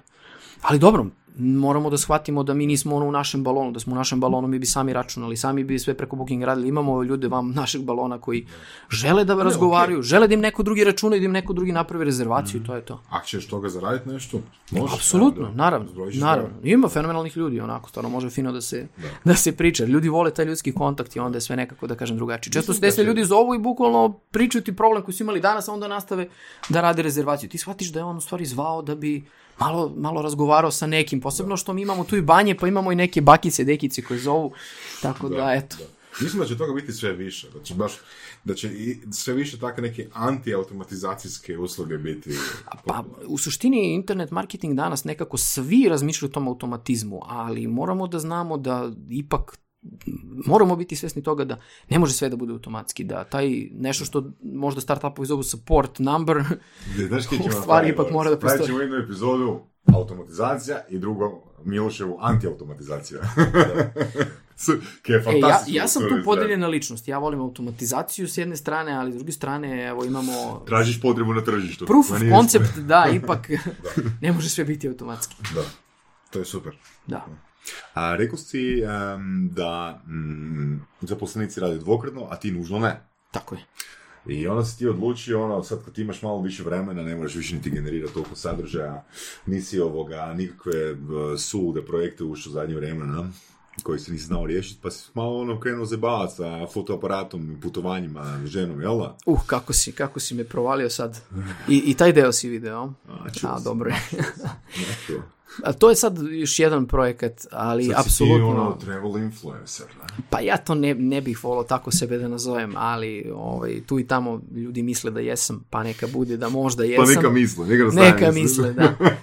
Ali definitivno da imam veliku ljubav prema putovanjima. Ta neka zarada koja je krenula da stiže je meni pod broj 1 onako bila idemo putovati, to mi je nešto onako što mi je super. I moj Instagram je od početka, od kad sam pokrenuo Instagram, Miloš Petrović spojeno sve, od početka nekako bio koncipiran kao moj hobi, onako ljubav prema fotografiji, šerujem fotografije, onda kad sam krenuo malo i sa putovanjima, krenuo sam više u fotografije sa putovanja, opet kao neko ko voli da piše tekstove, ne mogu da poziram na fotografije, da nemam tekst ispod, osim kad šerujem story danas, ali okej.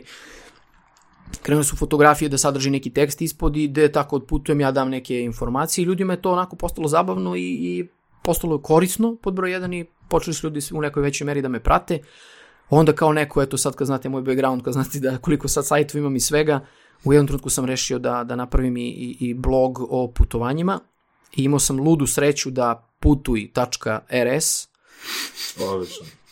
bude zauzet domen. Ali da ističe sutra. Nice. Dobar. Neverovatno. Kako si dospio za rovo. Neverovatno.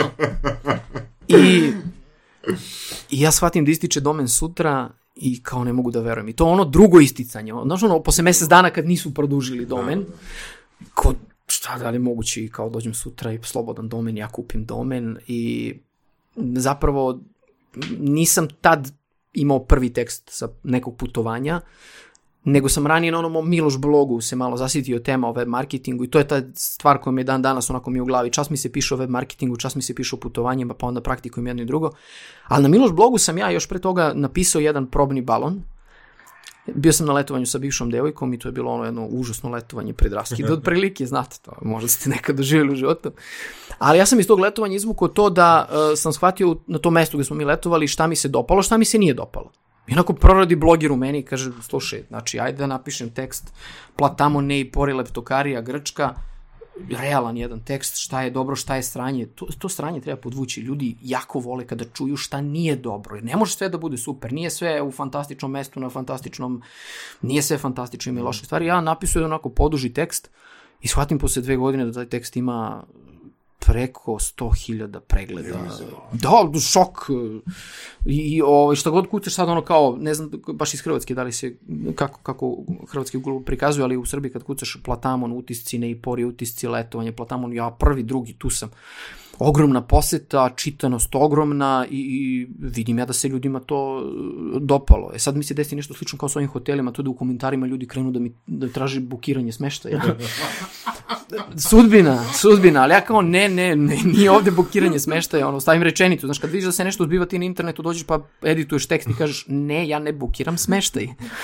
Ali mi je to bio dobar probni balon, napisao sam tekst iz Lisabona, onako jedan baš onako opširni tekst, pokazalo se da niko nije pisao toliko opširno tekst iz Lisabona, ja sam pisao, znam se optimizaciju, malo linkovo, šta gde treba i tako dalje i sad kucaš isto u Srbiji, Lisabon, utisci Lisabon, komentari i tako dalje, nešto, ja sam tu prvi, Lisabon savjeti I meni je fascinantno da ono i dan danas mi stižu poruke ljudi kao ja onih 10 savjeta za Lisabon su ti super, to sam čitao i tako dalje. I to je na Miloš blogu i to mi je bio probni balon, pratim statistiku, znači ovi tekstovi koji su vezani za putovanja na Miloš blogu su oduvali ove tekstove koji su za web marketing i onda shvatiš da ljudi više vole putovanja nego web marketing. Da. I dobro, pokrenem ja Puto IRS, prvi tekst je bio i za lanje i evo danas kucaš na Google Alanja utisci, baš je problem danas iz Hrvatske kako se to prikazuje. Moj tekst prvi. I tako da to se pokazalo da kažem da ima smisla, s time što apsolutno nijednog trenutka nisam razmišljao o monetizaciji bloga Putu.rs, to je čista ljubav, čist hobi, tu je sa strane. Kad imam ceo koncept kako bi to moglo da se uzme neki novac tu, ali pod broj 1, da, moj Instagram je paralelno sa time rasao, danas imam negde oko 11,1k pratilaca. Ljudi me tu već prate i to stvarno shvatam, taj Instagram profil shvatam kao poslovni.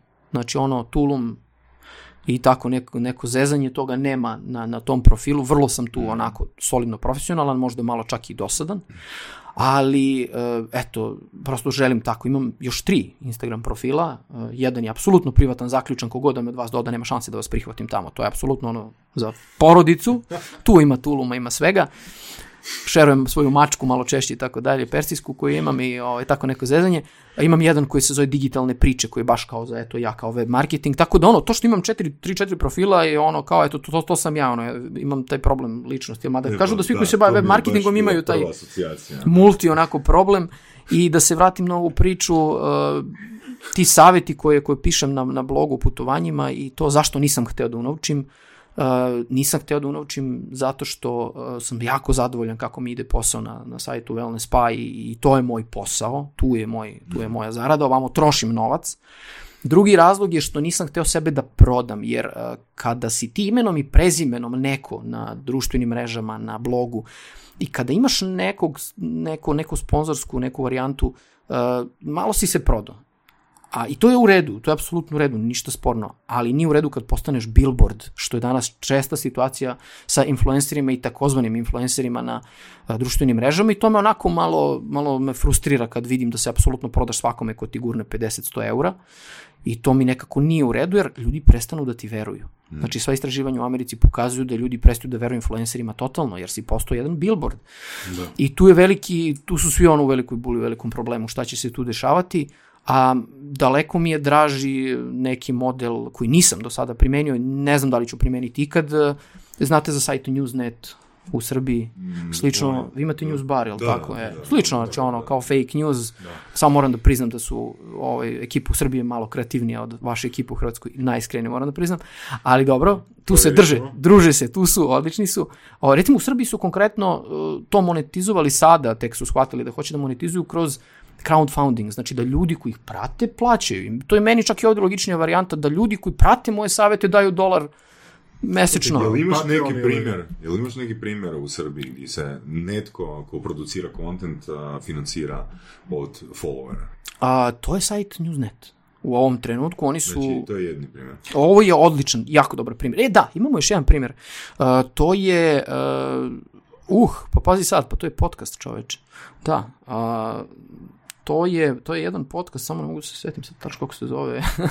Znači jedini podcast u regiji koji... Sjetio sam se. Znači zovu se Daško i Mlađa, oni su nešto na radiju bili, ja iskreno nisam toliko njih pratio, zbog medijske situacije u Srbiji su oterani bili s jednog radija i onda su oni pokrenuli svoju priču, svoj podcast i stvorili su toliko dobru publiku da su se monetizovali kroz Patreon, znači koji služi za crowdfunding, gde imaš taj sistem rekurzivne naplate, ja sad kažem ja vama dajem $, i svaki mesec se skida sa moje kartice $, i svakom po $, i meni je to onako mnogo čistija priča da se taj jedan influencer finansira od svoje publike, $, šta je $, kafa, tu smo pili je.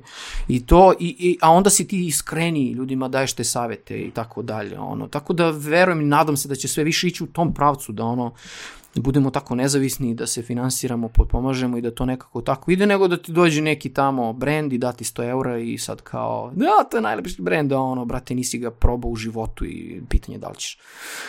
Tako da, to je ta neka priča. Meni je to hobi, znači ta priča oko putovanja mi je apsolutno hobi, kad imam vremena ja pišem i uglavnom onako... No pressure. Da, Apsolutno, apsolutno. A čisto onak, s obzirom da si bio u tom okviru, onak, znao si jedan od, među tom prvom ekipom blogera, jel znaš možda u ovih zadnjih 15 godina da postoji neki blog, rekao si onu ženu koja, kak se zove? Moj Grne, da, Dragana. Može se financirati, na primjer, od, ne znam, AdSense-a. Itekako. Da? Pa mislim, naravno, sad ovako, evo konkretno, ja na ovim mojim smešnim nekim tu blogovima koji imaju neku minimalnu, mizernu posetu, ja imam AdSense, pa to bude 5 euro mesečno, na smešnoj nekoj poseti. Kamoli kada to radiš onako na većoj poseti, ali ne trebaju ljudi da uopšte razmišljaju o AdSense-u kao modelu zarade. Tu si propu u startu ako samo razmišljaš o AdSense-u. Jel ga onda uopće treba imati na blogu? Ja smatram ako već imaš portal, ako on pravi dobru posetu, da staviš AdSense. Znači da mi je to apsolutno, da kažemo okej, neka nešto kaplje, što bi se reklo. Pa evo ja gledam sad i B92 koji je jedan od poznatijih portala u Srbiji koji čitam mi svi svaki dan, mislim imamo ogroman AdSense blok, kad uđeš s mobilnog bode ti oči, mislim, tako da svi pokušavaju na taj način, to je legitimno, mislim ja kao neko ko se oglašava sa druge strane kroz Google mrežu, pa šta bi mi radili da ne postoje AdSense blokovi, tako da ako postoji odgovor, ako postoji čitanost već, apsolutno mi je okej staviti AdSense blokove i imati novac sa te strane, ali da sad ti krećeš from zero i sad kažeš ja ću živjeti od AdSense, to je suludo, nemoj to da radiš, ko zna kada će to da se desi, šta će i kada će, mislim to je neki već je to vreme malo i prošlo, mislim da su ranije ljudi mnogo živjeli od toga i ne treba se oslanjati samo na to, tako da, mislim, stvaranje kvalitetnog sadržaja i ići na taj crowdfunding kroz Patreon i meni model. Da, mislim, Patreon je super, da. Mislim, znaš, apsolutno i sa strane kreatora sadržaja i sa strane posjetitelja, konzumenta, da, okej, ako voliš nečiji sadržaj, evo, daj mu taj dolar i znaš, nećeš se rožiti. To je model po kome, znači, Patreon primarno kaže da podržava content creatore, to je bilo da su youtuberi, podcasti, široka priča, da, i ja tu pratim neke inostrane travel blogere, to mi je kao malo hobi i u suštini bukvalno sam tu i video da se oni na taj način finansiraju. Sa time što neko sakrije koliko dobija mesečno novca, neko stavi transparentno, Newsnet u Srbiji je stavio apsolutno transparentno koliko imaju novca, mislim da su sad u posljednji put kad sam gledao bili negde na oko $400 mesečno i tačno kažu mi ćemo to primeniti za to i to. U tu i tu svrhu, znači taj novac koji stiže primenit ćemo za to i to. I meni je to mnogo više fair da danas ja pokrenem Patreon i da kažem ljudima koji me prate, ljudi imate opciju da se subscribe-ujete, tu je poenta dati neki nešto za uzvrat, dolar je kao klasična podrška, $10 je da odu s vama dvojicom na kavu negde, jednomesečno, na primjer, oni plaćaju. I tako, prosto se da neki sadržaj, idealno je dati digitalni sadržaj, recimo strani travel blogeri kao digitalni sadržaj daju, recimo ako si se subscribe-ovao sa $5 mesečno, recimo jednomesečno ti šalju neku prelepu digitalnu razglednicu sa nekog mesta, znači neka fotografija koju su oni sredili, obradili. Za tebe, osobno, za tebe. Za tebe, odnosno za one koji su se subscribe-ovali recimo sa $5 kao subscription, a recimo sa $20 naked photos. Za $20 recimo dobiješ svaki put kad odputuju negde pošalju ti postkard, znači kao razglednicu fizički pošalju. Da, najteže je ući u fizički proizvod, jer ipak to treba ishendlovati. Ali ove digitalne zašto da ne? Tako da ima tu raznih primjera i situacija kako. To treba istražiti stvarno, ali to je meni mnogo više fer način, podržavaju te ljudi koji te prate, ti kažeš transparentno ja ću ovo trošiti na moj račun, ili kažeš ja ću ovo trošiti na bolju opremu i meni je to daleko više fer. Imaš neke primjere, mislim da smo mi pričali o nekom kanalu na YouTube-u koji ima tipa 1 milion followera, pa si mi spomenuo, ti si baš uzeo taj primjer Gorac, pa si rekao da imaju manje od $1000, je li tako nešto preko Patreona? Da. Jel ima u Srbiji, osim Newsneta, neki primjera, nema, da baš neko egzistira?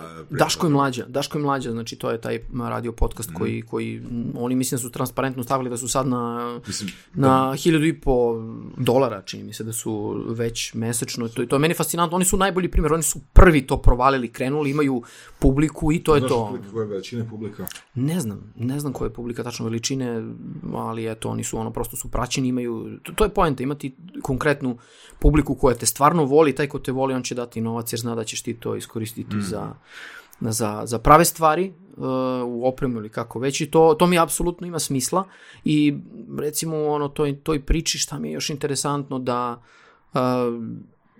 da recimo ti možeš da imaš konkretno i 50 ljudi koji će uraditi neki subscription, ali da je to jako kvalitetna platežno sposobna ekipa. Pa recimo jedna stvar koju sam vidio da ljudi rade, content creatori preko Patreona, da stave neku veliku cifru, tipa ne znam, $100, $50 mjesečno, tako nešto, da bi napravili posebnu, ne znam, chat grupu ili Facebook grupu ili šta god, gdje će biti ti koji su platili ti $100 ili $50. Znači, ona ekipa koja hoće platiti, ima novaca i eto sad, sad dođi malo... Meni to ima smisla, ali u nekim drugim situacijama. Znači, ja ću dati $50 mjesečno ako znam da ću imati vrednost od $350 ili $500. Znači, to je možda pre za neki beating... Da, tako je. Mislim da je to pre Dobro, znaš, da. Ali... Mislim da ovdje treba ići na masu. Ako pokušavaš isto aplicirati to na neki travel blog, onak... Ne drži mi to vodu, jer recimo ako ćeš ti svaki mjesec putovati na jednu destinaciju, da li bi ti ja dao tipa $10 mjesečno ako ću ja putovati jedanput godišnje? Zavisi, postoje ovako... Čekaj, kao čitatelj. Da, kao čitatelj, da. Idem možda na jednu destinaciju koja je opisana na njegovom blogu i to mi je fakat pomoglo. Možda mi je uplatio $5 ili $10 za mjesečno, ali onak... Znaš, zašto da... Ako sam ja jedanput imao benefite, to kao on kaže, zašto bi ja bio u grupi ako nemam vrednost koja je 6 puta veća? Zašto bi ja njemu plaćao ako sam samo od jednog bloga imao vrednost? Ali to je po pretpostavku da si došao na njegov blog samo zato da imaš nekakvi popust ili review destinacije ili tako nešto. Ako te samo zanima, ne znam, gledat slike, ako te zanima, ne znam, priča s njim preko četa ili tako nešto, to je druga stvar. Da, baš mi zanima onak. Pa ima tu, mislim, raznih primjera, ali evo konkretno... Mislim, kušam za surove strasti, da onak svi jedva čekaju da plate masne pare da idu s nama na kavu, ali za Miloša nema pomoć. Nek se bavi Team Spy, veoma sam i... Dobra fora, ali ispuca se za gotovo kraj. Ti moraš dosta komunicirati sa pratiocima i tu vidiš šta oni vole. Znači, konkretno, meni vrlo često ljudi pišu, fotografije su ti sjajne.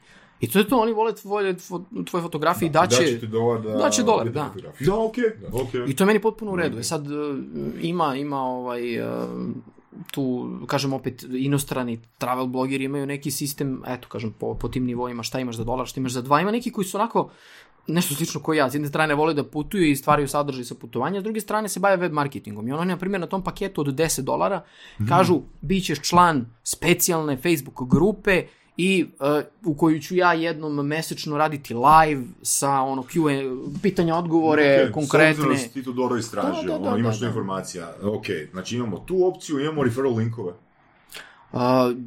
Imamo, naravno, sa time što ja recimo apsolutno nisam primjenjivao nešto referral linkova na blogu. Ja sam primjenjivao za Airbnb, imam u ovom trenutku recimo $80 kredita koji me čeka na Airbnb-u da iskoristim za neka putovanja. Tako da mislim radi affiliate, vidio sam neke interesantne tu stvari koje postoje, s time što onako koliko god sam s neke strane u affiliate u web marketingu, malo sam i skeptičan sa druge strane oko affiliate, da li će to da radi, da li neće, ali za sve na internetu, ovo nije savjet samo za putovanja, mislim za blog o putovanjima, generalno oko web marketinga i svega što radite na internetu, eksperiment je glavna stvar, treba napraviti nešto, treba probati i ono što se kaže više cenim pokušaj, makar bio popušaj nego nešto drugo. Da, tako da treba pokušavati u svemu, znači sve što vam je na pameti probajte, dajte neko vreme. Recimo, sad sam sjetio riječi heroin. Treba pokušavati u svemu. Nećemo generalizirati. Ne, mislim na internet konkretno, projekte na internetu. Ja kad pričam o internetu ili o putovanjima. Čekaj, a jesi imao nekih ponuda da dođeš kao influencer negdje prespavati? Ili kao travel bloger, da maknemo tu riječ van? Ovako, prvo ja imao sam sa time što nekako ja nisam toliko agresivan kao neki drugi travel. Dobro, znači pitaš. Ti napraviš kontakt. Ne. Čak meni je naporno da ja sad imam neki hotel, kao mogu ja da dođem kod vas, daću vam sadržaj kod mene i tako dalje, zato što malo taj deo prodaje me onako, trenutno imam kočnicu u tom segmentu. Zato što imam svoj posao, svoju platu i lakše mi je da odem da platim i da nemam ništa, nikom nisam dužan. Imao sam saradnje i kontaktirao me, da kažem, onako povremeno, ali ja nisam toliko vidljiv. Mislim, s jedne strane ja sam, s druge strane nisam toliko agresivan kao neki drugi kolegi koji se time bave, jer oni više to shvataju kao posao nego ja to shvatam kao hobi i to je prosto to. Bilo je nekih situacija gde sam naleteo na informaciju da traže, baš u Opatiji jedan hotel traži travel influencer iz regiona, ja poslao. A gdje naletiš takve informacije? Mislim da imate vi čak u Hrvatskoj jedan sajt, mislim da je nešto Millennial, tako nešto, EU, nisam siguran, iskreno da sad ne dam pogrešnu adresu. Ali to je oni portali koji povezuju influencere sa brendovima. Tako je. I sad ima tu konkretna situacija, jedan hotel tu postoji koji mi je tražio, ja poslao kao neki... Znači imaš svoj profil tamo? Svoje statističke podatke, onako čisto, ajde, imam plan, otiću do Opatije, ja volim vaše primorje poprilično kao, biće nekad situacija, ja poslao ove podatke, niko se meni nije javio i tako, onda malo te stvari malo onako ti smorano, znaš da daješ neku vrednost, niko se nije javio, ali onda, mislim, prosto onako nisam, ali opet to je onaj sistem brojeva, znači tako kontaktiram 100 hotela u Opatiji, jedan će se javiti i reći hoćemo da radimo, mislim konkretno, tako da, ali meni je ono naporno, meni gubljenje vreme sad da pustim ja 100 mailova, kao, znaš, za nešto što na kraju, i oni neće ti dati ne znam koliko noći, daće ti 2-3 noći, da sad to preračunam u evre, pa mislim, skupit ću te pare, nije, već ih imam, znaš, tako da, malo mi je to gubljenje vremena, ne shvatam to na taj način, ali dobro, naravno, sa druge strane mi je interesantno što znam koliko ogromnu vrednost taj neki hotel, primjera radi, dobije kroz blog post koji pišem i link koji stavim unutar teksta, čak veću vrednost nego što ću šerovati jedan story i jedan Instagram, ali danas je cela ta... Da ste mislio da je znatno veća vrednost ako napišeš blog nego... Znatno, apsolutno, znatno veća i meni je jako žao. Znatno veću, slažem se i žao mi je što danas mnogi Instagram smatraju potpuno primarnim načinom, ali Instagram je Insta, to je jedan mali billboard pored kog si ti proleteo dok si vozio 200 na sat i to je to. Video si, nisi video, prošlo, nije prošlo, ostaće, neće ostati tako, ali tekstovi su uvek tu, kad nešto googlaš, kad pretražuješ, naletićeš ili će makar taj backlink dati vrednost tvom sajtu hotela, pa ćeš sutra biti više kad neko nešto pretražuje, tako da ja iz nekog ugla, uvek sam pre za blog nego za Instagram i situacija, kad gledamo sve ljude, danas influenceri i tako dalje, nije baš takva, mislim da ljudi mnogo više daju značaj Instagramu kao Instagramu. Nemojte za YouTube da me pitate, tu nisam stručan, jako mi kažu da fino pričam i da mogu dugo da pričam, što ovih 5 ljudi koji je ostalo da slušaju podcast do kraja shvataju, dobro, shvataju da ja sa te strane nije da YouTube mi nije onako primarni kanal, nisam toliko stručan u tome, pratim druge youtubere naravno, ali nekako bi ga opet svrstao u neku priču oko društvenih mreža, nešto slično Instagramu, pre nego možda onome što je jedan blog sa svim onim backlinkovima i tako dalje i tako dalje. Tako da, to je ta neka priča. Imam neke pokušaje da sve ove travel segmente, fotografije, videa, na svakom putovanju gde ja odim i gde napravim dosta fotografije, imam i puno video materijala, ali ta postprodukcija da ja sad sednem i montirati, to mi ide jako sporo. Da, nakon 7 dana putovanja imaš još 45 dana posla. Upravo tako. Da li imaš neke knjige ili blogove ili neke materijale koje bi preporučio ovako slušateljima? Kako da ja budem kao Miloš, otvorenog uma i srca, da jednostavno dođem negde na zajebanciju i na odmor, jel na svoj hobij, da od toga napravim ozbiljan biznis i zaposlim 4 ljudi. Evo, ja ću, upravo sam uključio malo GoPro da snimim, to je taj trenutak gde ja svaki put kad negde idem, inače ja nosim kamerice sa sobom, sve kao tu, znaš, ali da li ću posle ja to namontirati ili ne, pa to je naš kao najveće pitanje u suštini, ali dobro. Ali dobro, treba stvoriti tu naviku, noćenja te GoPro kamerice. Ja mislim da sam ja koristio 3. Posebno kada staje u džepu, to je stvarno super. Da. Što se tiče nekih savjeta oko konkretnih sadržaja, nekako iskreno nisam nešto previše vezan za neke konkretne medije ili tako dalje. Volim prosto, danas je cela tako neka priča, kad imaš neki problem googlaš, naletiš na neke tekstove i tako dalje, šta znam, nešto ako baš konkretno volim da pratim, to su te neki tekstovi, mislite growthhacking.com sajt se zove, koji ima dosta interesantne tekstove na razne načine kako se dovijati i kako stvoriti neku dobru internet marketing priču, vidljivost i tako dalje. Recimo, to je nešto što onako malo intenzivnije pratim, volio bi da pratim i malo više. Što se tiče recimo nekih onako stvari na recimo baš YouTube-u što se tiče videa, shvatam sebi da nekako vrlo slabo gledam materijale koje se tiču recimo web marketinga. Više pratim tako neka putovanja i te neke, to mi više YouTube doživljavam kao nešto za neku relaksaciju nego da kažem za edukaciju. Ključna riječ je relaksacija, mora biti kod mene. Pa relaksacija, tako je. I šta znaš što se tiče knjige, ono, klasici, što je... Dostojevski. Nije Dostojevski, ali ono, klasici u ovom nekoj našoj sferi, kao sećam se da je Bojan Bernik to baš pomenuo kod vas u emisiji, ono, Bogati otac, siromašni otac je ono jedna od tih knjiga koja te kao malo navede da razmišljaš malo drugačije u životu. Da, skoro sam čitao jednu knjigu koju bi onako mogu da popljujem, to je knjiga od 0 do 1, ne znam ni koji je autor, kako se beše sad zove, ali onako poprilično je u posljednje vreme onako kao popularna katastrofa od knjige, znači ono, gubljenje vremena čisto, tako da nije loše ni dati ono kao... Da, mislim, ko je taj čovjek? Već si mi zaboravio ko je čovjek. Nemojte, znači od 0 do 1, od 0 do 1 bez veze knjiga, ne znam da li znate beš ko je autor, ali googlajte, katastrofa, gubljenje vremena. Daj reci još jednu stvar koju onak mrziš, koja ti nije sjela. Koje mi nije? Da, ono, popljuje nešto. Jao. Sad kad si otvorio to, evo, Miloš, hvala ti puno na otvaranju nove rubrike u suvremenom zdravstvu. No, da, ono, popljuje uslugu. Popljuje proizvod.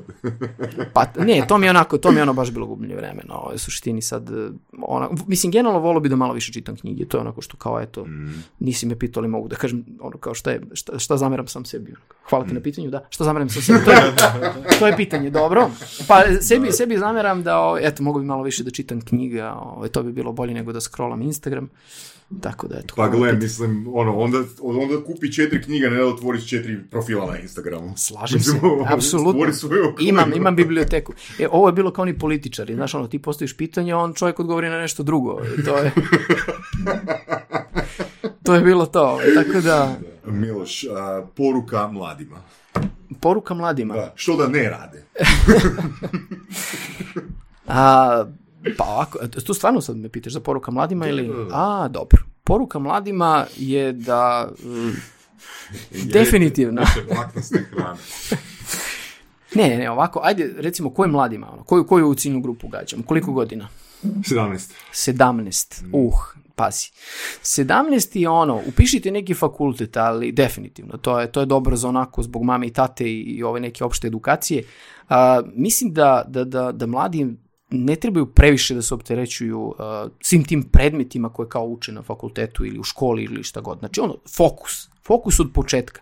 Od, ne znam, 15 stvari koje imaš na fakultetu, ono, fokusiraj se na 3 i tu ono dobi 10, a ovo ostalo nek bude i 6, ali ono to ostalo vreme koje si uštedeo sa strane iskoristi za edukaciju ne u oblasti koju voliš. Eto ja konkretno kao svoj primjer mogu da dam da sam ja to paralelno sa fakultetom čitao neke strane blogove i pokušavao da učim neke stvari o internet marketingu. S tim da onda kad si ti bio mlad, još je bilo puno manje kvalitetnog sadržaja. Sad ne znam koliko nas ljudi ono kao vidi, koliko će mi vidjeti na fotografiji, ali ti ja imamo otprilike sličnu frizuru, Saša, tako da tu je i Voras. Strelice, da, imamo iste frizure danas. Ti imaš bogati. Da, tako da, tu smo negde. Mislim, dao si fakat predivan savjet mladima. Pa sad, s obzirom da smo svi mi, ajmo reći. Ali moram tu da dam i savjet, znam da vas prati ovi ljudi koji su tu negde oko 35-40, jel tako? Znači, ljudi koji imaju dvojbe u sebi, jel su odabrali pravi put u životu, jel nisu odabrali pravi put u životu. Čisto onak, da probamo malo duhovnosti. Imam 2 savjeta. Znači, znam, pratite svoje snove i... sad, da. Nećemo te ali ne, moramo neki custom savjet, onako, znači custom by me. Imam 2 savjeta za njih. Jedan će se ticati njihove dece. Znači, oni koji imaju 17 godina koji treba upisati. Ne. Ovi koji imaju 40 imaju decu koji su već ono kao osnovna škola, onako. Sad iz mog ugla neki savjet, ja nemam još dece, bit će, Bože zdravlja, ali onako kao neki savjet iz svog sad ugla gledam, onako, nakon svega što sam prošao. Nemojte decu forsirati da imaju sve petice u osnovnoj školi. Meni je to potpuno bez veze. Znači, opet odaberi neke tri stvari gde vidiš da klinac ima talenta, tuga, guri, nek tu bude petica, ovo osnovno bude trojka, četvorka. Tjelesni, vjeronauk i glazbeni. Da. E sad, tačno prepoznaš šta voli, znaš, to mi je cool. Djete voli radit, ne znam, ono, kuća od blata, pa nek radi.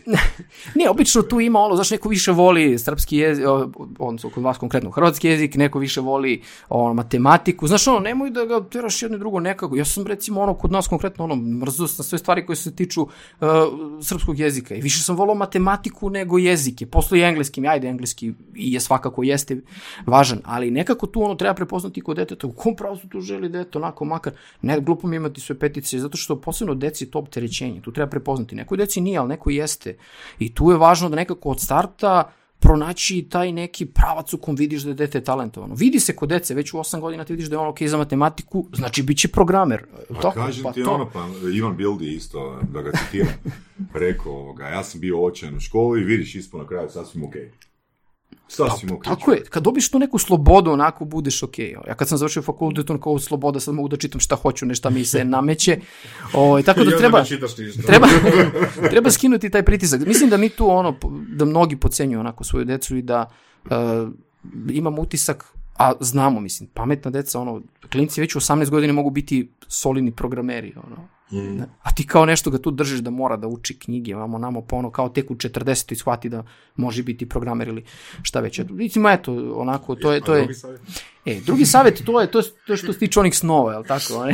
Aha, to je taj. Miloš savjetuje. .com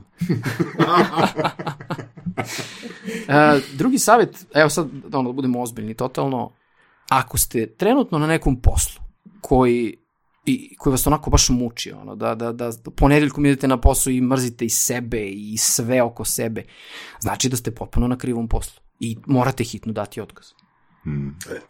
Eto, to dobar je, mislim, apsolutno. Sad... Pazi, čekaj. Odmah, ili da se volimo tvom primjeru kad si u fušu zarađivao, sa strane počeo zarađivao više nego na poslu. Taj deo... Jel treba ići all in? Ili treba ono krenuti graditi priču sa strane? Taj deo puno zavisi od dve stvari. Ko su ti roditelji? Onda tri. Ko su ti roditelji? Koliku ušteđivinu trenutno imaš? I treća stvar je da li tvoj bračni drug ima posao i kolika mu je plata? Jel tako? I ko su njemu ili njoj roditelji? Da. Imam jedan fantastičan primjer. Jednog mog prijatelja koji se zove isto kao ja, Miloš. Miloš Mitić, on živi u Nišu, trenutno radi kao programer, on je radio na jednom poslu koji ga jako muči, onako, baš je bio onako frustriran od svega, ali on je napravio jednu ušteđevinu u tom među nekom vremenu i shvatio da želi da se bavi programiranjem, mimo je talenta, za to ništa sporno, bio jako dobar još u školi i tako dalje, on je dao otkaz, prodao kola plus, skupio neki novac, rekao ja ću sad od ovog novca da živim narednih 6 mjeseci, a za tih 6 mjeseci ću proći onako bolji kurs Java programiranja koji mogu da nađem i našoj posao na klik ovako. Tako, recimo, to mi je fantastičan primjer da si onako jako odlučan i rešiš i to su te promene, nije neki live coaching sad, nego je to prosto ta neka situacija i moraš da imaš naravno neku finansijsku zaleđinu za taj neki trenutak i najgora stvar je da ceo život radiš neki posao koji te toliko muči i koji toliko mrziš, živit ćeš kraće. To je sigurno, a mislim da nije poenta u tome, tako da... Absolutno. Puno hvala, Miloš, ti si baš cool osoba.com. Hvala puno. I korisne informacije, da, stvarno, wow, Ne, ja se nadam da... Ja se nadam. Da je ljudima bilo interesantno i da su, ko je ostao do kraja neka pinguje negdje na društvenim mrežama da kaže, ja sam ostao do kraja, poslušao sam do kraja. Jedan. Da, tako da. Kako ti je bilo u surovim strastima? Meni je svaki dolazak u Zagreb full interesantan, a ovaj dolazak je bio nešto sasvim posebno, tako da još jednom hvala vam na pozivu i ovo je stvarno nešto što ću pamtiti i nešto što sam zabeležio na kamerici, imam i kompletan dolazak, tako da možda dogovorit ćemo se, možda će biti danas, na YouTube-u. Još danas odemo negdje, znači nastavi biti dobar. Već imam dosta prijatelja u Zagrebu, a sad imam još 2+, tako da baš mi je drago. Evo, morat ćeš ih bolje isfiltrirati, a? Tako je. Napravit ćemo Facebook grupu. Evo, hvala na vas. Fakat super informacija, ono, baš smo onaki puno više dopirali. Slušali ste podcast Surove strasti. Ako vam se sviđa, lajkajte. Ako se slažete s gostom, komentirajte. Ili ako se ne slažete. Ako imate pitanja za ovog ili druge goste, pišite nam u komentarima. Šarajte nas prijateljima sa sličnim interesima i čujemo se u sljedećoj epizodi.